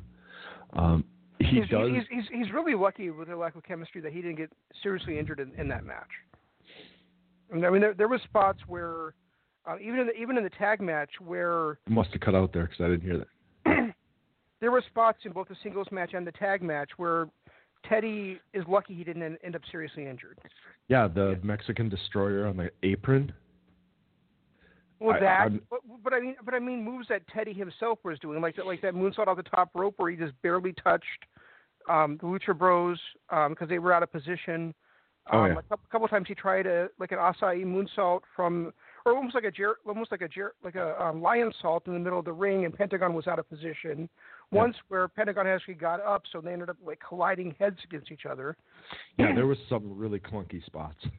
Like Yeah. really, they were not on the same page. It was like I don't know, language barrier maybe. I I I, I don't, I don't even know, if they were the same book, dude. because they, it it wasn't. I mean, we see matches against with the Lucha Brothers where they're just amazing, and then same thing. I've seen matches with Teddy Hart where he's yeah he's a big spot guy, but he's more of a there's a lot more chemistry involved, and him and Pentagon just they have zero chemistry. It, it's something that I'm glad that program moved on because I did not want to see those two. They would have killed each other if they had another match together. I can't. What I have not seen from him yet is the ability to actually tell a story in the ring. What what I've seen is him flying all over the place and hitting people with things, and, and yes, like you said, doing innovative spots, but with no context whatsoever. he's just flying around the ring doing shit. Yeah, I can see that in the last few matches, especially. He had a few matches when he, um, especially against Rich, Swann and ACH, where he had a little bit different. I I'm not going to say he was spectacular with the ring psychology, but he his move set seemed a little more um, in flow with the match. Where his stuff, his stuff against the Lucha Brothers and especially Pentagon, it just seemed like he was hitting the moves just to hit the moves. There was no rhyme or reason to him. Where you know in earlier matches I saw him pull out stuff that actually really fit the match. Okay.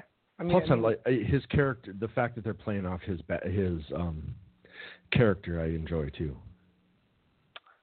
yeah, but I mean, I mean, I, I, understand that, and- and I can I can get get in line with that. But I but for me to for you to tell me that he does he does amazing stuff in the ring and he's become one of your favorite wrestlers, if not your favorite wrestler, I, I don't see it whatsoever. On the other hand, Could have been the mat. Could have been the the episodes you missed too, because he did have a few decent things in there. I, and it could be that he's just not your cup of tea. It's like I'm not a, I, I can't. So I mean, it's just difference in in the way a certain person speaks to you, I guess. well, see now now you go back and forth on Tanahashi. Like when I when I mentioned that you that you think he, that you that you don't like him, you said no, I like him. I just think he looks like China.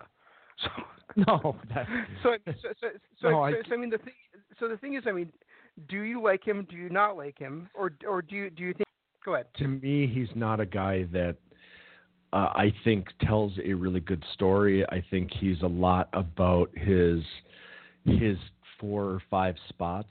Um, you know, same criticism we give to John Cena all the time. It, it, I I'll, I will say Tanahashi does sell on occasion more than Cena does, but at the same point, I it, his matches feel like they're the same match over and over and over again, and it's and I I will agree with this. Um, the last three or four matches I've seen of Teddy Hart, it felt like he was doing the exact same match, just with a different person across the ring from him. But that's the way I felt about Tanahashi for the last two years. It feels like he's all about his fi four or five signature moves, and that's that's all it is. yeah I mean that's a fair criticism. I mean it's not like Tanahashi's my favorite ever like he like he is for a lot of people. Um I, I do think that he's that he's a formulaic type of performer but I also think that he can always also put some impre- impressive psychology into it when he wants to or you know when the time calls for it. Like I mean I thought his match against Ibushi last year was absolutely fantastic um, See, I liked his match against uh, against White. I really did. But maybe that's because he didn't jump up and try to do five um, frog splashes at the end of the match. You're getting robotic. Can you can you repeat what you what you were saying? It's I liked his match against White, but I think a lot of that was because it wasn't his normal formula. He didn't get up and try to do five uh, frog splashes at the end of the match after getting his knee torn apart for 25 minutes. Right. So you know, and it, I and I will agree with you. Now that I, I think about it, the last maybe three to four matches, including the the one that he has after, actually the two that he has after Super Fight, Teddy Hart has really gotten into running the exact same match out there. He's doing the exact same spots. He's not as innovative uh, innovative as he was because he's just doing the same shit we've already seen. And does does he have any rhyme or reason to it? Like he has not so far that I've seen. Not really, no. Yeah. Not really. It, yeah. it's, now yeah, that, so, so, now so, that you now that bring I, that up, now- yeah. now that you bring that up, when I look at him, yeah, he was he was great there in the beginning, the first I, I know four or five matches that I saw of him, but now this last four or five four, he has been pretty bland. He's been telling the same story. He's been, you know, and not even a story. He's just been going out there and doing the exact same spots over and over again. So now that you mention it, damn it, I still like him. but well, see, I mean that's the thing. I mean, you, you could do you can do a lot of great spots out there, but I mean, and, and you can draw people's attention by doing them. But if you can't put any substance behind them, eventually, then you're going to lose people. You know, and and that's the thing with um like like you know the Bucks for a long time would just go out there and, do- and do a bunch of spots, and, and that's why I think for a while you were like, well, all they do is super kicks. But I mean, they started putting psychology together. They started put, started putting great actual stories and matches together, and now we think that you know they're, the, they're one of the greatest tag teams of all time, if not the greatest tag team of all time. Well, I remember saying, and then, I and, remember that, and then saying to you, you, somebody like Rob Van Dam, you know, Rob Van Dam always did the same spots in his matches, but he always spaced them out well. He always had a good pace to them, and he always um, he always used them to his best advantage in telling a story. Um, you know, and, and Hart, you know, Teddy Hart right now is probably about about the age that, if not a little bit older than Rob Van Dam was when he entered WWE. So I mean, there's really there's really no excuse for the for this age in his career for Teddy not to know how to put that kind of psychology together with the moves. The um, you know, now that you mentioned that too, I remember saying that about the Young Bucks uh, after their match with um, Roppongi 3K at Wrestle Kingdom. uh, What a year and a half ago, two years ago. Um, I remember saying that to you. Is the first thing I said was that I just watched a Young Bucks match with uh, with Ring Psychology. Because before that, Yep. it was it was the same thing. It was just all about the spots. But all last year, the, they showed us that they actually can do ring psychology in, in just Matt Jackson's performance alone, but then Nick too on top of it. Right. I mean, that's first time they really got a chance to show that. I mean, I think I think I still thought they were better at doing spots than than Hart is, but but yeah, I mean, I'm I'm not sold on him. I'm I'm I really am not sold on on uh, Brian Pillman Jr. But I mean, of course, he's only like in, been in the business for two years or something. So, um, I do like his character, but it, but his stuff in the ring, I you know, I I could take or leave. So I mean, He- so, I mean, really, when it comes to the Hart Foundation, the only guy that I think is really good in the ring is a guy I thought was really good in the ring for years, and that's Davey Boy Jr. Right. You know. Yeah, I I mean, I think I think Teddy, uh, maybe he's now that he's signed the contract, he's lost his motivation. Maybe I maybe that's it. Who knows? But he's, you know, Brian Pillman is green. He's good, but he's green, and he's got a lot to learn. I just I don't know. I I still like him as the personality that he has, which is odd because I normally hate that dry, not showing any emotion type personality out of a guy but for some reason it works with him.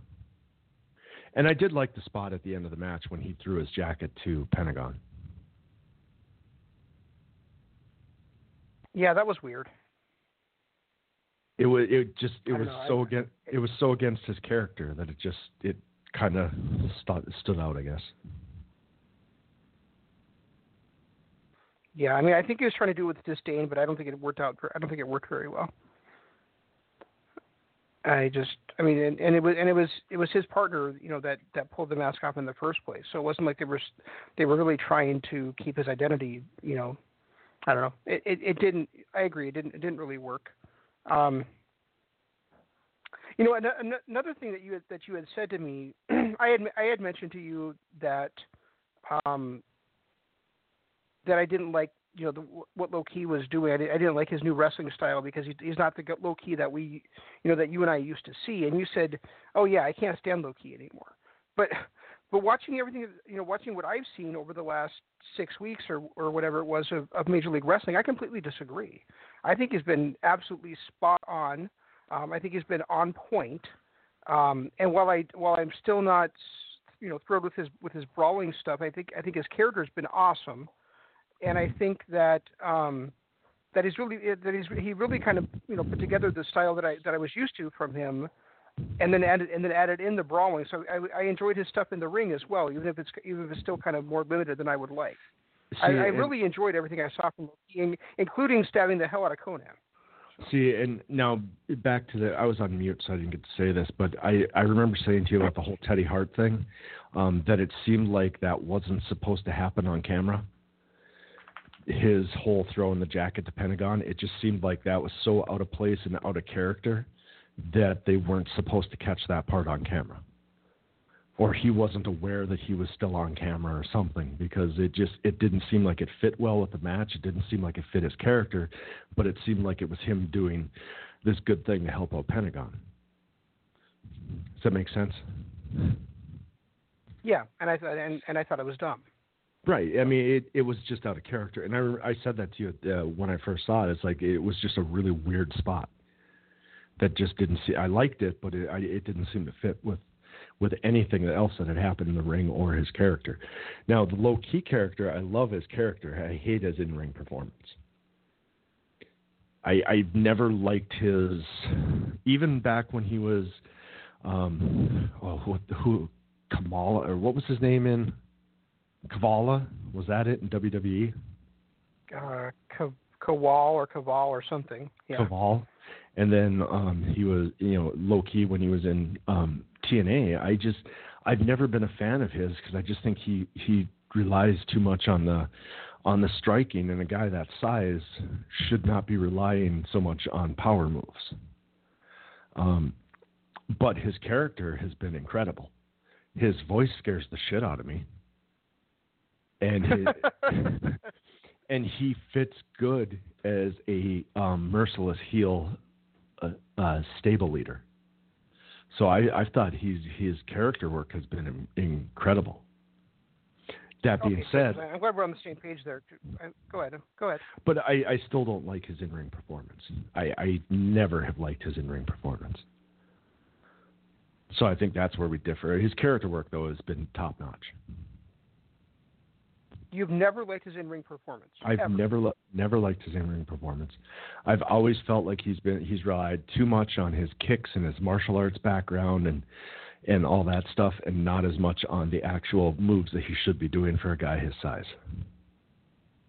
So even when he was in the X division, you thought that he should not be using those strikes and stuff against guys around this around the same size. I just it never felt like uh, it was a it was never a wrestling style that I enjoyed. Yeah, I just never did. Wow. Um, did you ever see his World Championship match against AJ Styles? No, I didn't. Okay, because that was that was absolutely phenomenal. I But uh, I mean. I mean, t- see, see, to me, when to me when when TNA was first forming, the two guys I gravitated to were Low Ki and, and AJ Styles. So, See, and my guy was I've, A- I've always been a fan of Low. my guy was AJ from the uh, from right out the gate. My guy was AJ, and then I you know Christian Cage was there for a while, and I you know I kind of gravitated towards him. America's Most Wanted, I loved, um, you know, and then uh, um, Christopher Daniels and Samoa Joe, and those were the guys that I kind of went towards. I never really got into Kabuki, never. Yeah, America's Most Wanted was awesome. Totally agree on that one. If only Chris Well, Harris hadn't gotten lazy. Well, and then you know 3Live Kru, and uh, who was the who? What was the Christopher Daniels um, Kazarian tag team? Was it Kazarian? It was Christopher Daniels and somebody else. They had a Um, cage, cage match against America's Most Wanted that was one of the best of all time. Oh, Triple X. Yeah. Okay. Who was who was in that? That was Christopher Daniels. Um, Um, Elix Skipper, and I don't, don't remember who the third person was.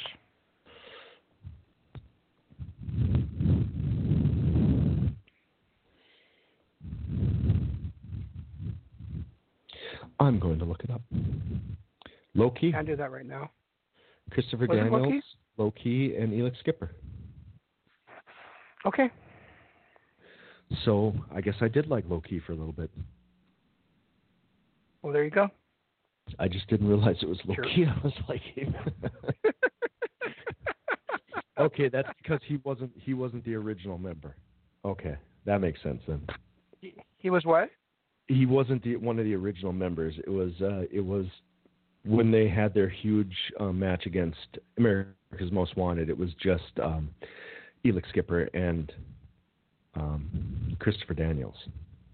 No, they were called Triple X because there was three of them. Don't know. Okay, yeah, you're right. You're right. I, I misread something here. Yeah, just just like you misread that Jacques Rougeau was PCO. No, that I was just stupid.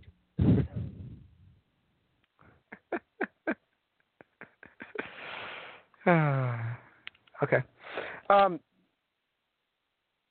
yeah, actually, and actually, personally, I, when it when it was uh, Daniels when it was Triple X against America's Most Wanted, and and the stipulation was whoever lost had to split up. I really wanted to be America's Most Wanted that lost because I thought Christopher, I thought uh, Chris um, Harris was going to be a major player in the in the main event scene. And of course, Wow. the wrong team split up, and then Harris then Harris went to Harris went to WWF and became um, something Walker, Braden Walker, and Had one super match out on shape and yeah. showed showed up on ECW or on ECW as Braden Walker and looked like he'd gained like seven hundred and four pounds. Yeah. Then he goes back to TNA talking about how he's out of shape and he's going to get him back to where he was, and then just never showed up again. Yeah, pretty much. I think I think he was at like one of the uh, uh, Extreme Rules show, or what do they call those? The Hardcore Justice shows. I think he was on one of those. But other than that, yeah, he never really showed up again in TNA. I just remember Which him sucks. coming. I just remember him coming out crying after he got released from WWE, and literal tears coming down his face as he's standing on the ramp, talking about how out of shape he'd gotten and how he didn't enjoy his time, and he was vowing to to become the Chris Harris of old, and then we just never saw him again. Yeah, it sucked because I thought because I thought he had superstar talent. He just didn't have superstar drive, obviously. Yeah, and who would have thought? I mean, when you first looked at America's Most Wanted, who would have thought James Storm would have been the guy holding the heavyweight gold? I I never. Yeah, for all of what a, a, a week or something. Yeah, but he still at least had it. Chris Harris was the guy that we had all pegged as being the superstar, and he never went anywhere. Yeah, true.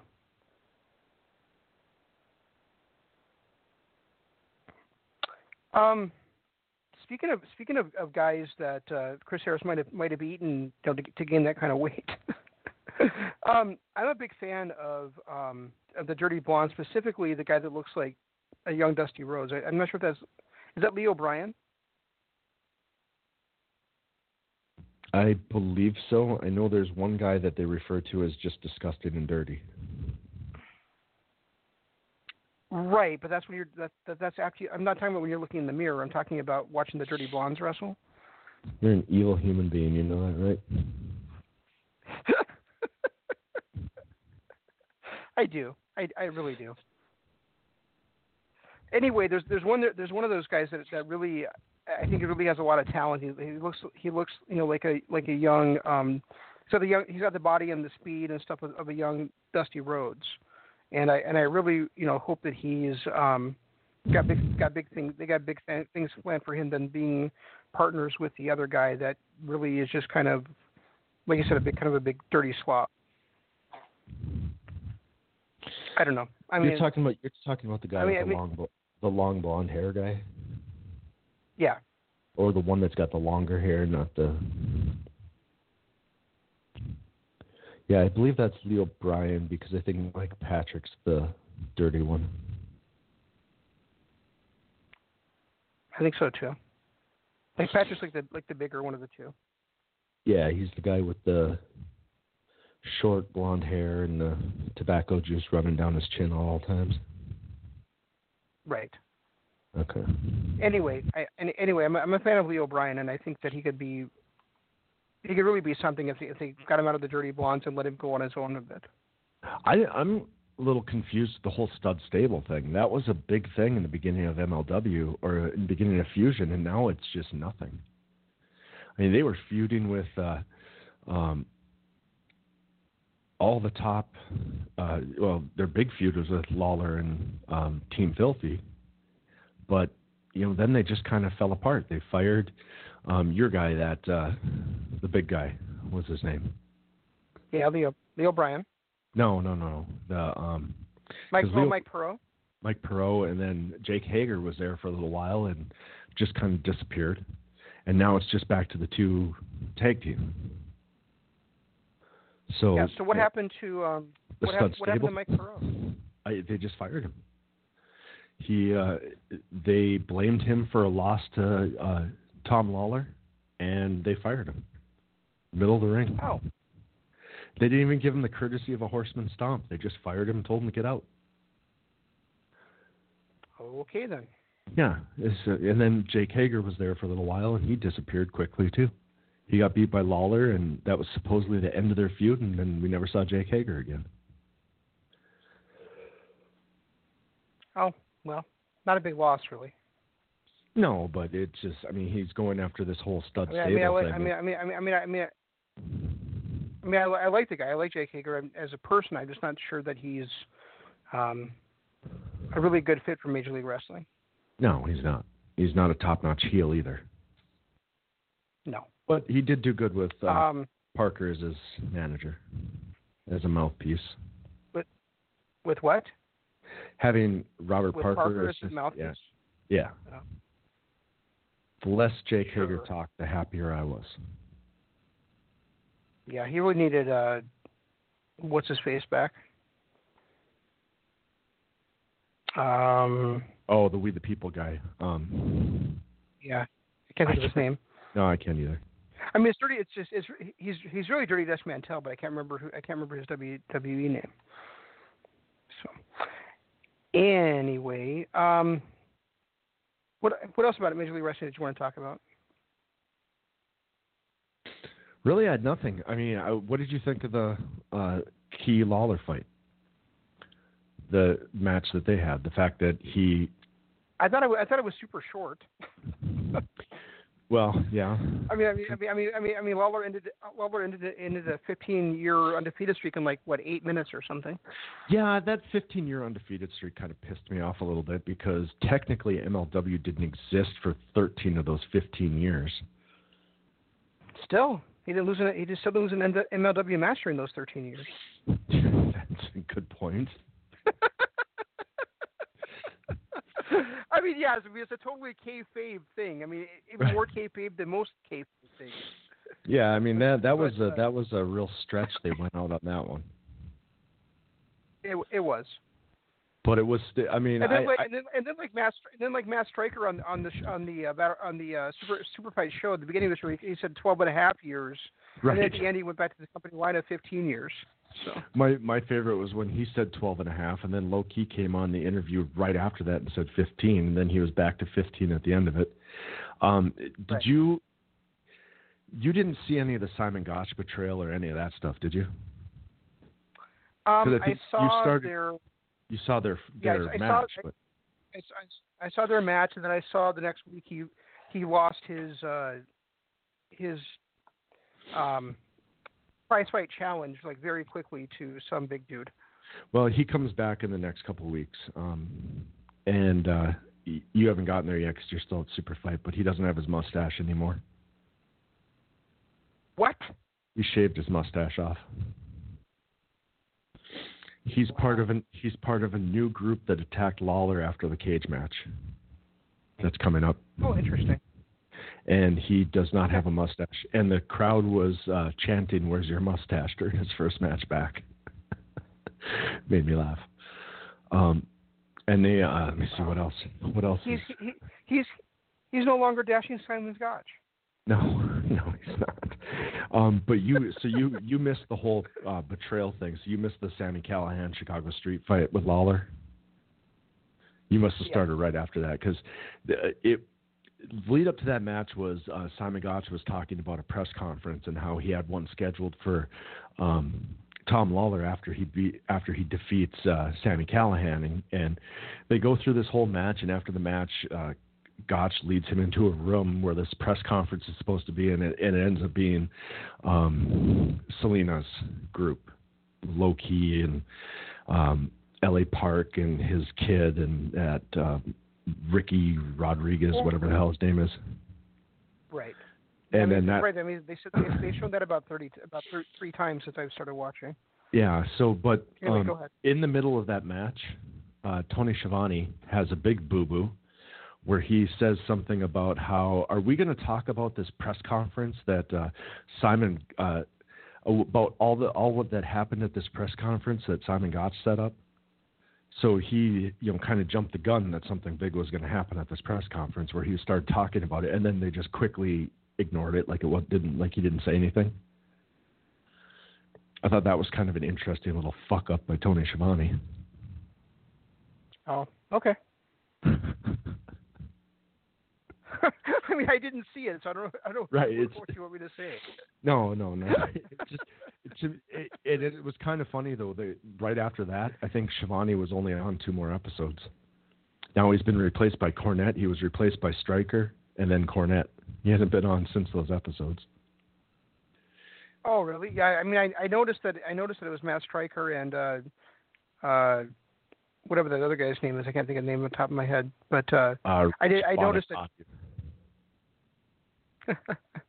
yeah, I, I, I, did notice that it was that Shawnee, Shawnee wasn't on there, and I was like, oh, that's odd.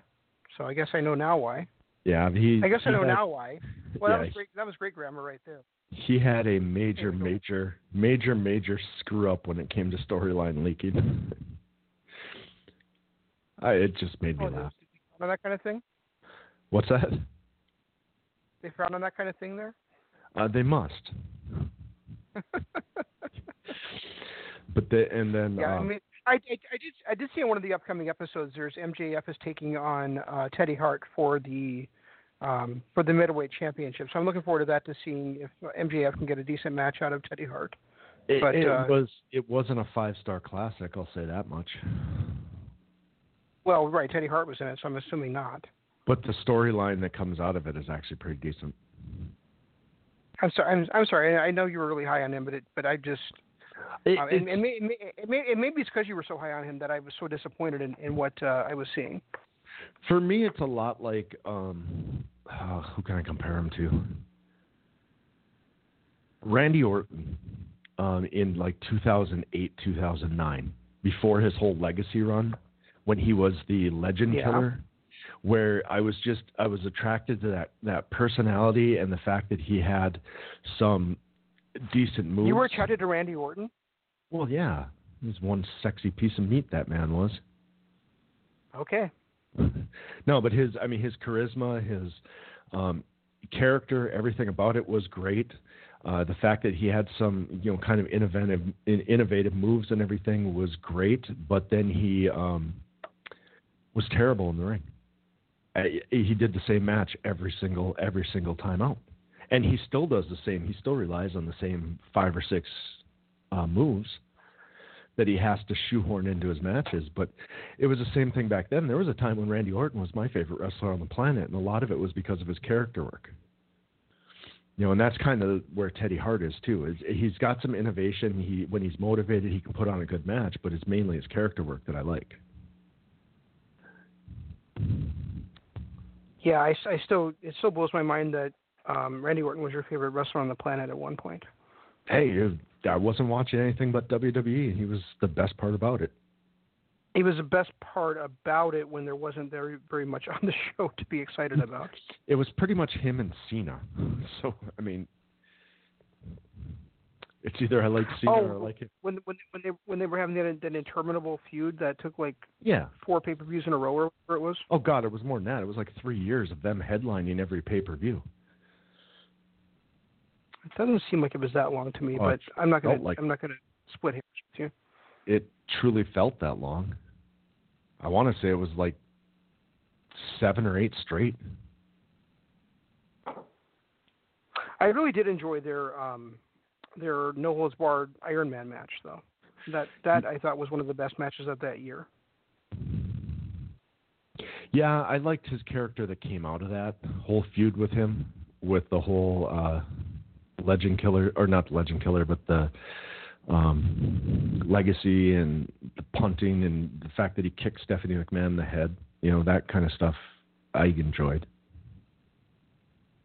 Well, Stephanie McMahon was actually before the feud I'm talking about. Was it? Yeah, Oh yeah, you're right. You're right. that happened before WrestleMania 25.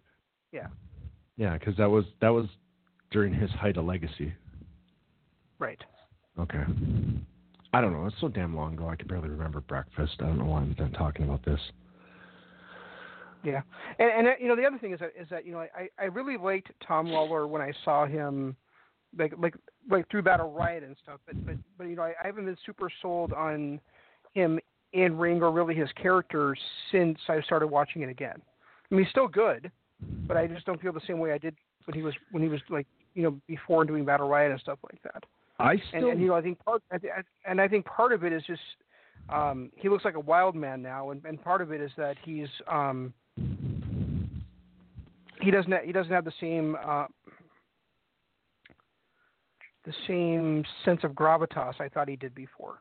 No, because every know. match every match now has to be in uh, no holds barred or no rings or you know no ropes or there has to be some kind of ridiculous stipulation to them all.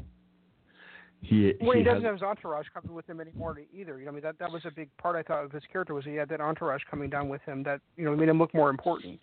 yeah, I mean he he came across as a um as a UFC fighter basically. He went with that whole persona with the team filthy and the training and you know having uh, he actually put on good matches and ever since his feud with Low Ki really kicked into high gear, starting with Sami Callihan, it's been nothing but street fights for him. That's pretty much all he does now is street fights. And then, like I said, he came out and uh, I I don't think you haven't seen this yet, but there was an episode coming up where he comes out of a strip club at eight o'clock in the morning, hammered off his out of his mind, and they've got him on camera asking him what he's doing. He was celebrating. So I don't know where they're going with that character, with his character now, but Hmm. it's it, they've made a huge switch in just the way that characters are being portrayed. Like ever since Rich Swann left, and ever since um, you know Shane Strickland and all these guys left, the guys that are left there, it it's all for some reason they're making huge changes to their the way their characters are being portrayed. Like Tom Lawler is not the same badass that he was six to eight months ago. And it's the same thing with Speaking of, Sh- go ahead, go ahead. no, that's fine. I was gonna say, speaking of Shane Strickland, um, usually, you know, a lot of times a good heel turn um, will help will help a character, but Shane Strickland is just as boring and annoying as a heel as he was as a babyface. I think he's actually more boring and annoying. Quite He's- possibly. He's got X Pac heat. And, and some of the, and some I think of, it- of him being more annoying is that is that now you've seen that he turned and there's just no hope for the guy. Right. Exactly. It's, he was one of those guys that was in desperate need of a heel turn. Now that we've seen it, we're like, okay, go back to being a baby face. You know, this just sucks. You're not good at this. or just or just be a jobber. Or how about this? Just go to NXT. Swerve.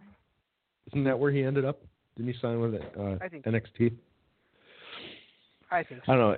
I just thought he did sign with AEW. The last couple of episodes of MLW, I've kind of been lost on a little bit. I mean, Lucha Brothers are not the main thing anymore. Tom Lawler is, like you said, he's become a psychotic, crazy man. Teddy Hart and uh, MJF have been the most intriguing things about the episodes. They brought in some new guys, which are decent, um, but one guy is just doing an awful Stone Stone Cold impersonation. His name is Mance Warner. Wait till you see him. I think they're going to keep bringing in new guys because they're going to keep losing people to Ring of Honor and AEW and Impact. So they're going to keep on reloading with with some with some younger talent and and stuff like that. So so I think And we're that- going to have to get used to there being a revolving door in that company. And I mean that's fine. I mean that's I'm okay with that. I'm okay with seeing the fresh faces and everything. But at some point, the guys that stick around don't alter their characters to this to this magnitude. Hey, they made Teddy Hart, a or uh, not Teddy, um, Tom Lawler, a completely different character than he than like you said, the guy that you you first started enjoying. I, I I'm enjoying the programming. I think they've got. I I still really enjoy the whole um, promociones whatever um, Salina's group and uh, some of the other stuff that they're doing. They brought in some like Laredo Kid was just in a match against Dragon Lee. Or no?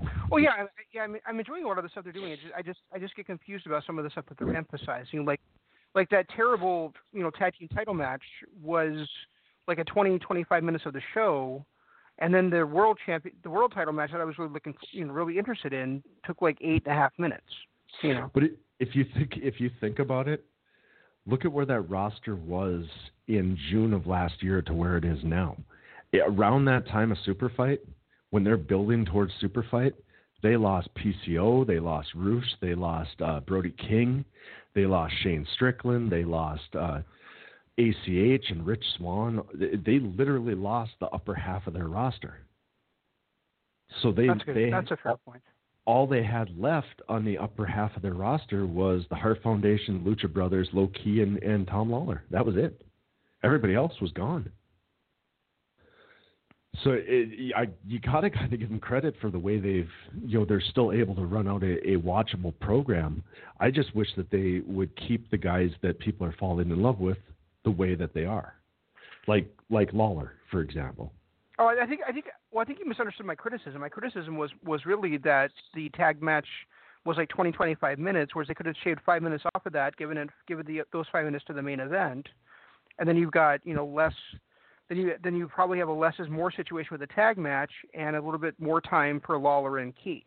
That's that was my that's what I was saying. And see, I It wasn't, I it like it wasn't it wasn't it wasn't that I was criticizing the you know who they had on the show. It's just it's simply that I would have I think I just think that they could have divided the time up a bit better. Yeah, it's possible. The I did like the fact that Ki um, was submitted, or he wasn't submitted. He didn't give up. He passed out. I thought that was good for his character.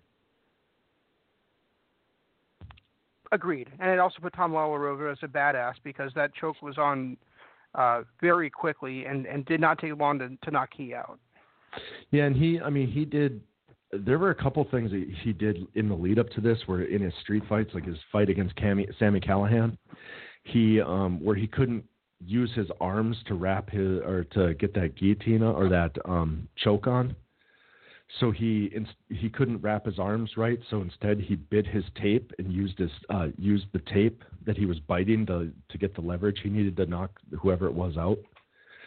And there were a few things leading up to there that made him put him over as a complete badass. But then, like you said, now he's lost a lot of his aura.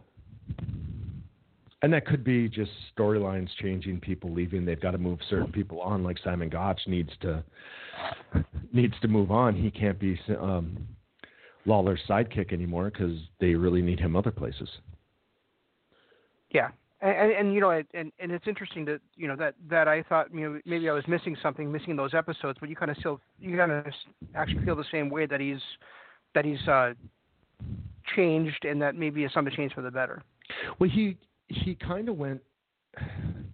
He went from being that you know, like you said, having that aura around him of being just this complete badass, to um, more of a lone wolf type guy, where he was off doing his own thing. He was um, just out there fighting people, but he was still putting across that he was this unstoppable force a former MMA fighter and so on. It was it it was just a weird character development for him, and I'm having a tr- hard time kind of getting my head wrapped around it.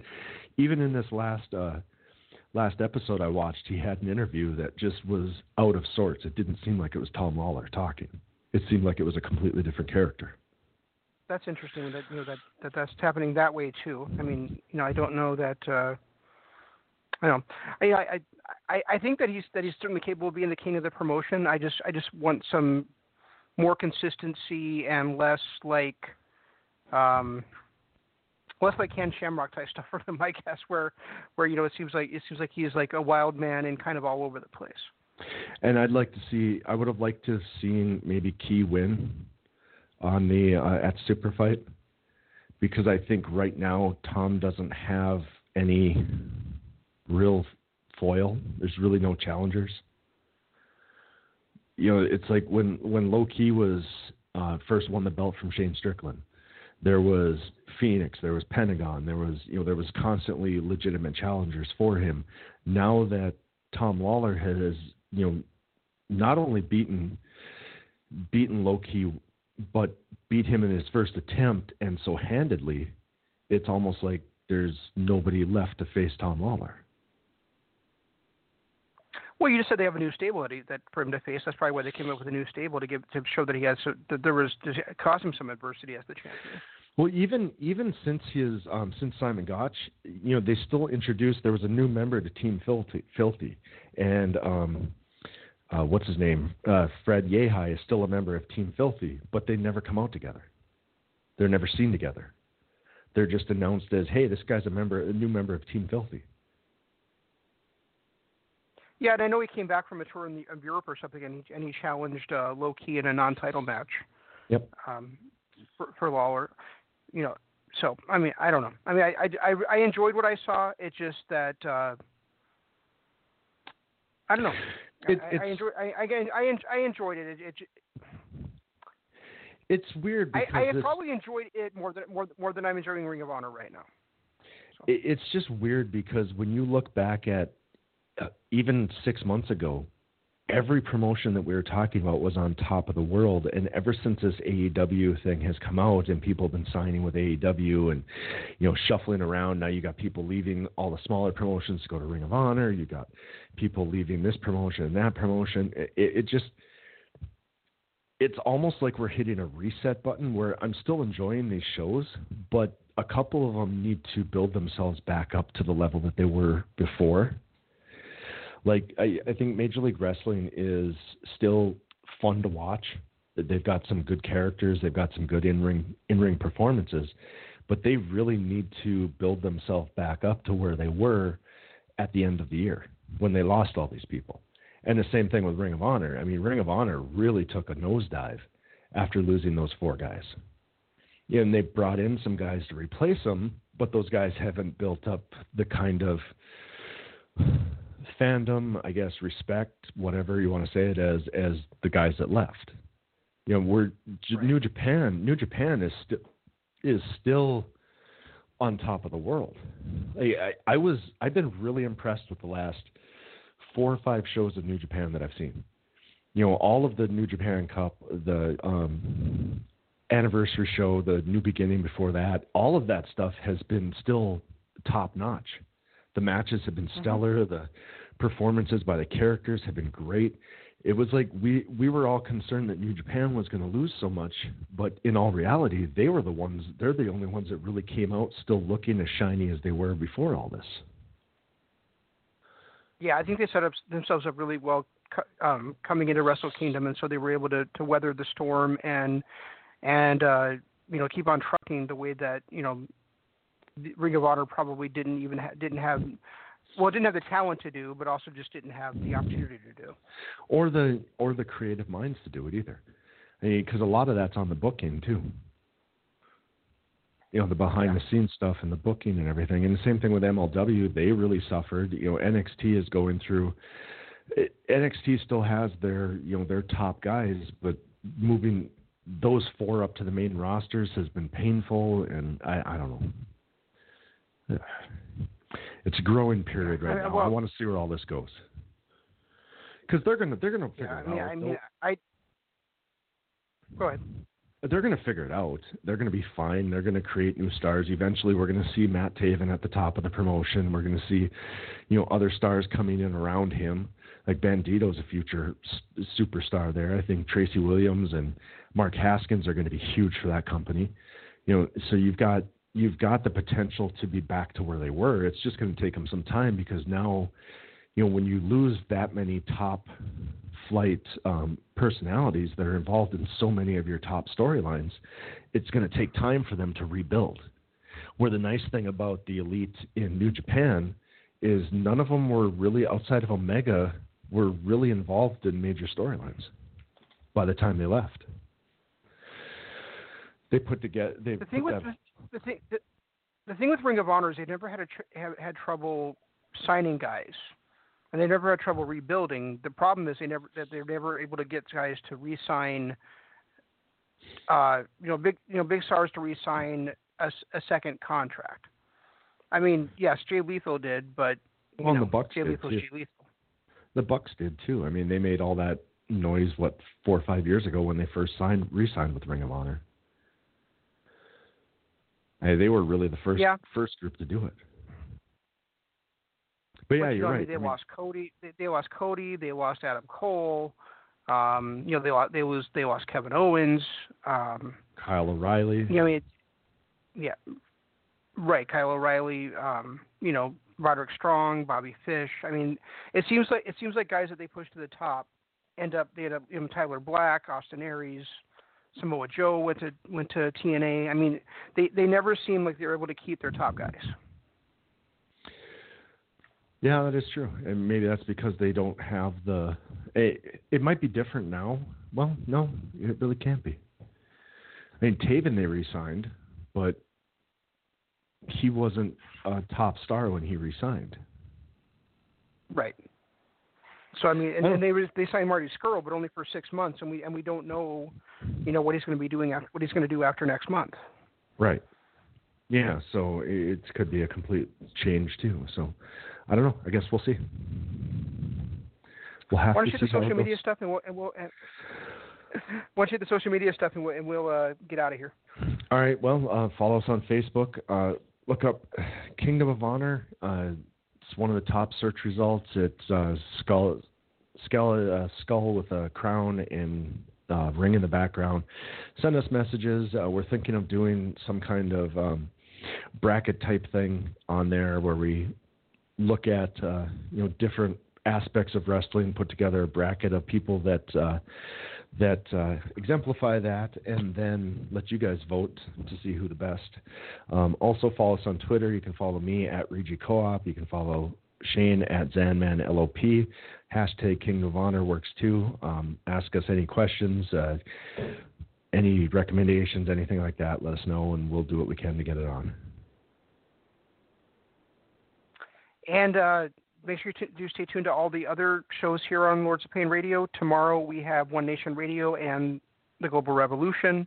On Wednesday we have Sports Entertainment is Dead. On Thursday the Perfect Ten Wrestling Podcast. Friday the Right Side of the Pond. Saturday is All About All Elite. Sunday is The Doc Says, and then we'll be back with you next Monday to, t- to preview NXT New York. I suppose they're calling it NXT Takeover New York, and then also, of course, the G1 Supercard, is taking place the night before WrestleMania. And uh, I hopefully will not be still drugged up from my uh, oral surgery at that point. So anyway, that's all we've got for this week. We'll uh, catch you next week. This is Shane saying long days, pleasant nights, and Jeff saying Goodbye.